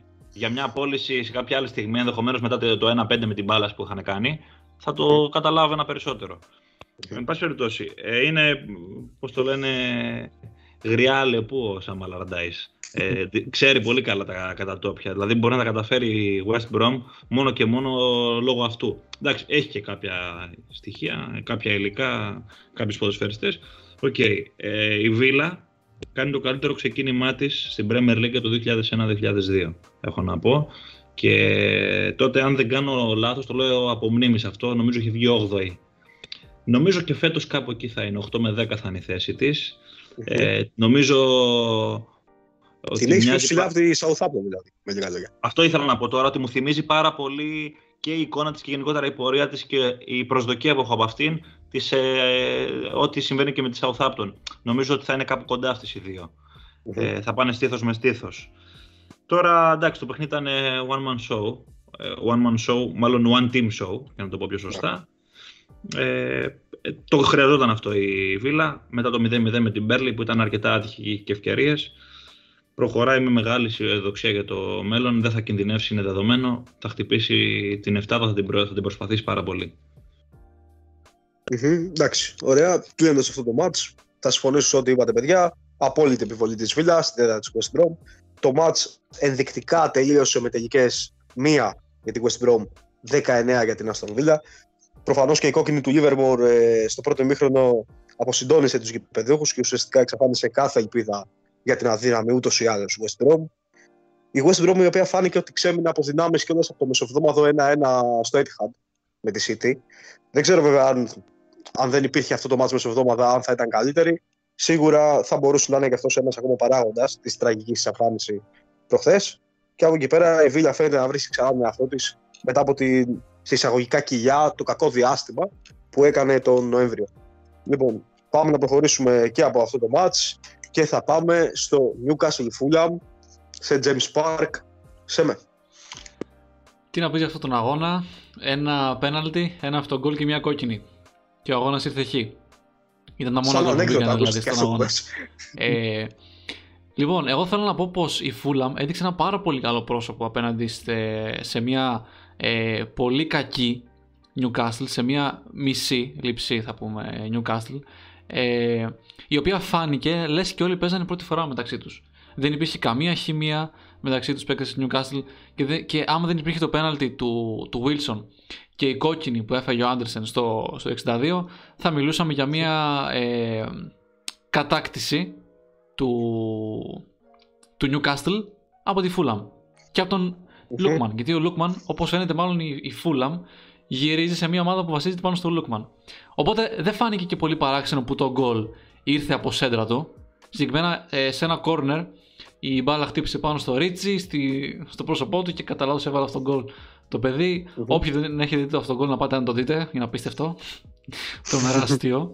Ε, και πραγματικά, άμα δεν είχε αυτή την κόκκινη, ε, πιστεύω πως θα έπαιρνε πολύ εύκολα το, πρω- το θα έβαζε ακόμα ένα γκολ, πολύ εύκολα ε, και θα κέρδιζε σίγουρα. Δηλαδή το πέναλτι του Wilson έδωσε μια ανάσα στη Newcastle η οποία όπως είπα ήταν πάρα μα πάρα μα πάρα πολύ κακή. Και ο Πάρκερ, ο προπονητής της ε, Fulham, ο οποίος έχει όνομα που θα τέργεται σε μια χολιγουντιανή ταινία με κασκαντέρ, με detective και τέτοια, που λέγεται Scott Parker. Δεν ξέρω αν... Μάλιστα. ναι, ωραία, συνεχίζω. Οκ. Ε, το θεώρησε το θεώρησε τέτοιο θέατρο ότι δεν ήταν Ναι. διαφωνώ μεν. Ήτανε το πέναλτι και πολύ σωστά δόθηκε. Ε, δεν ξέρω αν έπρεπε να δοθεί κόκκινη κάρτα. Αυτό είναι το μονο πρόβλημα που υπάρχει μέσα στο παιχνίδι αλλά οκ. Και επειδή μίλησα για τον Lookman θέλω να πω πως ε, ο δανεισμός του από τη λειψία ήταν το καλύτερο, η καλύτερη κίνηση που έκανε η Fulham φέτος από τότε που, που ξεκίνησαν με οι μεταγραφές. Γιατί έχει δείξει πολύ καλά ε, στοιχεία και νομίζω ότι έχει βρει το σπίτι του στο Craven Cottage. Δηλαδή δεν ταιριάζει και τόσο πολύ στη Μμμ. λειψία από το λίγο που έπαιξε, από το λίγο που φάνηκε. Νομίζω στη Fulham θα ευδοκιμήσει άμα συνεχίσει και μακάρι, μακάρι να τον κρατήσουν και μόνιμα πέρα από, από ένα δανεισμό. Αυτό τον αγώνα δεν έχω να πούμε Μμμ. πάρα πολλά. Αυτά έγιναν πάνω κάτω. Μην νομίζετε ότι είναι τίποτα Ωραία. τρομερό. Μετά την κόκκινη της ε, Fulham, η Newcastle δεν κατάφερε να, να δημιουργήσει ευκαιρίες και κράτησε το πνεύμα της η Fulham όσο ήταν ακόμα με 10 παίκτες. Οπότε αυτό είναι ένα πολύ συντηρητικό, μικρό, ε, χωρίς πολλές Κοίτα, ευκαιρίες, λίγα Να σου, σουτ. πω, να σου πω μόνο λίγο σε τι διαφωνώ. Πιστεύω ότι η φάση του πέναλτι, ε, καταρχάς για μένα, όπως το έχω δει εγώ που το έχω δει αρκετές φορές, γιατί μου κάνει εντύπωση η συγκεκριμένη φάση, είναι εκτός περιοχής, αλλά είτε είναι εκτός περιοχής είτε όχι, ας το αφήσουμε αυτό στην άκρη. Αν όμως είναι εκτός περιοχής, είναι κόκκινη και φάουλ, και αν είναι εντός περιοχής, είναι κίτρινη και πέναλτι. Πέναλτι και κόκκινη για το τραυματάκι που έχει κάνει ο Άντερσεν στον, ε, στο Wilson, αν δεν κάνω λάθος. Έχω την εντύπωση. Ναι, ναι, ναι, ναι, ναι. Νομίζω, νομίζω ότι δεν, ε, δεν πηγάζει από την ε, αλλαγή του, του φετινού κανονισμού, ο οποίος λέει ότι για κόκκινη σε πέναλτι πρέπει να είναι ουσιαστικά αντιαθλητικό μαρκάρισμα. Έχει αλλάξει φέτος αυτός ο κανονισμός. Δεν μπορώ να καταλάβω πώς αυτό θεωρήθηκε αντιαθλητικό, ακόμα και μέσα στην περιοχή να είναι, που για μένα προφανώς δεν μιλάμε για μέσα στην περιοχή, μιλάμε πάνω στην γραμμή, άρα να είναι πέναλτι, γιατί μέχρι εκεί πάει το πολύ το κράτημα του Άντερσεν. Κατά την άποψή μου είναι εκτός περιοχής και κόκκινη. Ε, ίσως αν δεν γινόταν αυτή η φάση, όπως είπες και εσύ, η Φούλαμ να θα φύγει και με το διπλό τελικά από το St. James Park. Ναι. Ε, Και γι' αυτό προείπα ότι η κόκκινη ίσως είναι λίγο αμφίβολη πριν. Ναι, ναι, ναι. Καλά έπες, καλά έπες. Ηλία, τι λες εσύ; Πάντως, ε, μία ή άλλη ο Άντερσον ε, θα έβγαινε από το παιχνίδι γιατί είχε ήδη κίτρινη κάρτα, έτσι. Οπότε, μία ή άλλη. Ναι, κοίταξε να δεις. Το πέναλτι εγώ τείνω περισσότερο προς αυτό που είπε ο Κώστας, ότι μου, μου φαίνεται ότι, το είδα και εγώ πολλές φορές για να καταλάβω, μου φαίνεται ότι η παράβαση είναι εκτός περιοχής. Απλώς όταν ο Wilson έχει καταλάβει, νομίζω, τόσο πολύ την επαφή, μπαίνοντας στην περιοχή, το εκμαιεύει. Έτσι το αντιλαμβάνομαι εγώ. Οκ. Σε κάθε περίπτωση. Με συγχωρείς, ήθελα να- Ηλία. Ναι. Κίτρινη είσαι σίγουρος ότι είχε; Αν δεν κάνω πολύ σοβαρό λάθος, είχε ήδη μία κίτρινη. Ε, το λέω από μνήμης.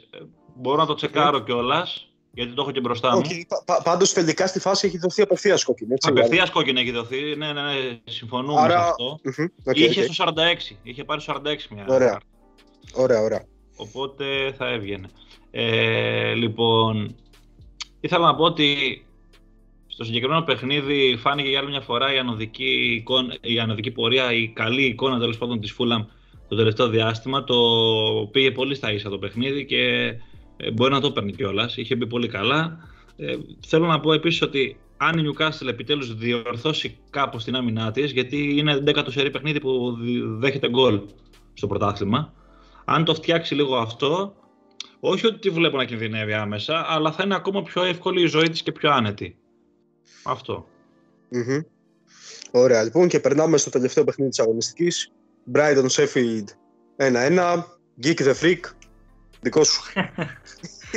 Λοιπόν, ωραίο, ωραίο αυτό το Geek the Freak. Νομίζω το έχει ξαναπεί και παλαιότερα. Θα το θεσπίσουμε από εδώ και πέρα. Έτσι, ρε φίλε. Έτσι Φραγή. μπορεί. Αρρώστια. λοιπόν, ε, ξεχωρίζουμε παιδιά έναν πόντο πολύ σημαντικό για τη Sheffield. Σημαντικό, τι έγινε, σώθηκε με ένα πόντο, όχι βέβαια, αλλά είναι η πρώτη φορά στη σεζόν, μετά από δεν ξέρω και εγώ πόσο καιρό, που είδαμε να παίζει αυτό που λέμε για το φιλότιμό της αυτή η ομάδα. Δηλαδή πραγματικά να μασάει σίδερα. Ε, η Brighton δεν κατάφερε να εκμεταλλευτεί την ανωτερότητά της. Συν ότι η Sheffield έπαιζε για πάνω από μισή ώρα με παίκτη λιγότερο. Πολύ σημαντικό στοιχείο και αυτό. Μια Brighton η οποία μας έχει συνηθίσει σε καλές εμφανίσεις. Είναι από τις ομάδες οι οποίες έχουμε δώσει ένα βαντάζ στην υπόθεση παραμονής.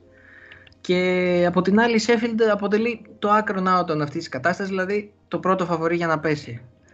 Ε, τι έχουμε να κρατήσουμε από αυτή την αναμέτρηση, αυτό που είπα ότι ίσως, ίσως ξαναλέω με τεράστια επιφύλαξη λόγω της μέχρι στιγμής βαθμολογική της συγκομιδής της Sheffield ίσως δούμε κάτι από εδώ και πέρα, μία παραπάνω έτσι μαχητικότητα στο γήπεδο. Η Brighton αναζητεί για άλλη μία αναμέτρηση. Δεν έχει δει φέτος νίκη στην έδρα της και αν δεν κάνω λάθος πρέπει να είναι αν θυμάμαι καλά το στατιστικό 11 ή 12 αγώνες. Δηλαδή πάμε στην περσινή σεζόν για να βρούμε νίκη εντός έδρας.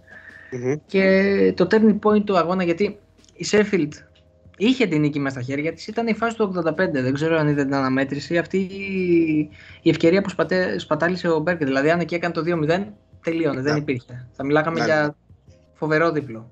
Μμμ. Αυτά τα λίγα από μένα. Ναι, ναι, συμφωνώ και εγώ σε κάθε περίπτωση. Η Sheffield ήταν παίκτη λιγότερο και ίσως άξιζε και το κάτι παραπάνω στο συγκεκριμένο παιχνίδι. Ωστόσο, με βάση τη δυναμικότητα των ομάδων τη φετινή σεζόν, είναι πεταμένος βαθμός για την Brighton και όχι τόσο για τη Sheffield.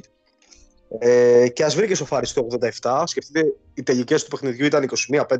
Ξαναλέω ότι η Sheffield ήταν με κόκκινη. Ε, έτσι όπως πήγε το παιχνίδι, αφήνει δυσαρεστημένες κατά την άποψή μου και τις δύο ομάδες την Brighton γιατί είναι η καλύτερη ομάδα. Μέσα στο πρόγραμμα το εντός παιχνίδι με τη φετινή Sheffield το έχεις τσεκαρισμένο ότι πρέπει να το κερδίσεις. Ε, δεν το κέρδισε. Απ' την άλλη όμως αφήνει δυσαρεστημένη και τη Sheffield γιατί ήταν ελάχιστα λεπτά μακριά από την πρώτη της νίκη στη φετινή σεζόν, όπου θα ήταν μια πολύ σημαντική βαθμολογικά νίκη. Λοιπόν, κλείσαμε και τη 14η αγωνιστική της φετινής Premier League. Μια πολύ ωραία αγωνιστική με δυνατά παιχνίδια, εκπλήξεις, ε, όπως έχουμε συνηθίσει στην Premier να είναι. Έρχεται τώρα αγωνιστική και στο Σαββατοκύριακο και Δευτέρα Τρίτη. Δύο αγωνιστικές μέσα σε διάστημα, αν δεν κάνω λάθος, τεσσάρων ημερών. Να έχετε όρεξη να βλέπετε μέσα στα Χριστούγεννα. Και πάμε σε ένα ίσως ακόμη πιο ανταγωνιστικό πρωτάθλημα από την Premier League. Αυτό της Championship. Ηλία, για πες μας τι έγινε. Η Championship είχε αρκετά ελληνικό χρώμα αυτή τη, αυτό το Σαββατοκύριακο γιατί είχαμε την απόλυση του Βλάντα Νίβιτς από τον πάγκο της Watford μετά την ήττα με 2-0 από τη Huddersfield ε, και μάλιστα το όνομα του Βλάντα Νίβιτς έχει παίξει παίξει και λίγο για την ΑΕΚ σαν αντικαταστάτης του Μάσιμο Καρέρα που βρίσκεται υπατμών. Τώρα δεν ξέρω αν θα προχωρήσει αυτή η περίπτωση, δεν είναι και πάνω σε εμάς. Αντικαταστάτης του Σέρβου είναι ο Σίσκο Μουνιώθ, ένας 40χρονος Ισπανός που έρχεται από τη δυναμό Τυφλίδας. Αμφιβόλου ποιότητας λύση για το επίπεδο του Watford, θα δείξει πορεία. Όπως προανέφερα, η Watford ντύθηκε με 2-0 από την Huddersfield και γενικότερα δεν ήταν μόνο το, το παιχνίδι αυτό που έφερε τις αλυσιδωτές, τα αλυσιδωτά γεγονότα, τις αλυσιδωτές εξελίξεις ε, στις φύκες. Ε, προερχόταν από το 1-1 με την Bradford που προανέφερες, ε, μεσοβδόμαδα και η Bradford ήταν με 10 παίκτες από το 58 και παρόλα αυτά την ισοφάρισε. Ήταν ένα αποτέλεσμα το οποίο έφερε μεγάλη γκρίνια στην ομάδα. Νομίζω ότι εκεί κάπως ράγισε το εγωγικών το γυαλί. Τώρα, ε, ας φύγουμε από το κομμάτι της Watford και να πάμε στο ότι είχαμε αναβολές για κορονοϊό. Ε, είχαμε την αναβολή του Rotherham Derby το Σαββατοκυριακό που δεν έγινε λόγω κρουσμάτων ε, κορονοϊού. Ε, και τώρα έχουμε νέες ε, αναβολές στα παιχνίδια της Millwall η οποία παίζει με την Bournemouth ε, στο Vitality το Σαββατοκύριακο και δεν θα γίνει το παιχνίδι. Και δεν θα γίνει το παιχνίδι. Αυτό το παιχνίδι είναι προγραμματισμένο να γίνει στην Boxing Day, που είναι η επόμενη αγωνιστική. Ε, και δεν θα γίνει ούτε στι 29 12 το Millwall ε, Watford στο The Έχει αποφασιστεί, θα οριστεί νέα ημερομηνία. Mm-hmm. Τρένο είναι η Norwich του Ντάνιελ Φάρκε. Δεν σταματάει πουθενά. Ε, κέρδισε πάλι με 2-0 την Cardiff αυτή τη φορά που είναι σε καλή φόρμα γενικά ε, η ουαλική ομάδα. Δύσκολο 0-0 για την Bournemouth εκτός έδρας ε, στο Kenilworth Road ε, με την ε, Luton που είναι μια πολύ σκληρή ομάδα φέτος.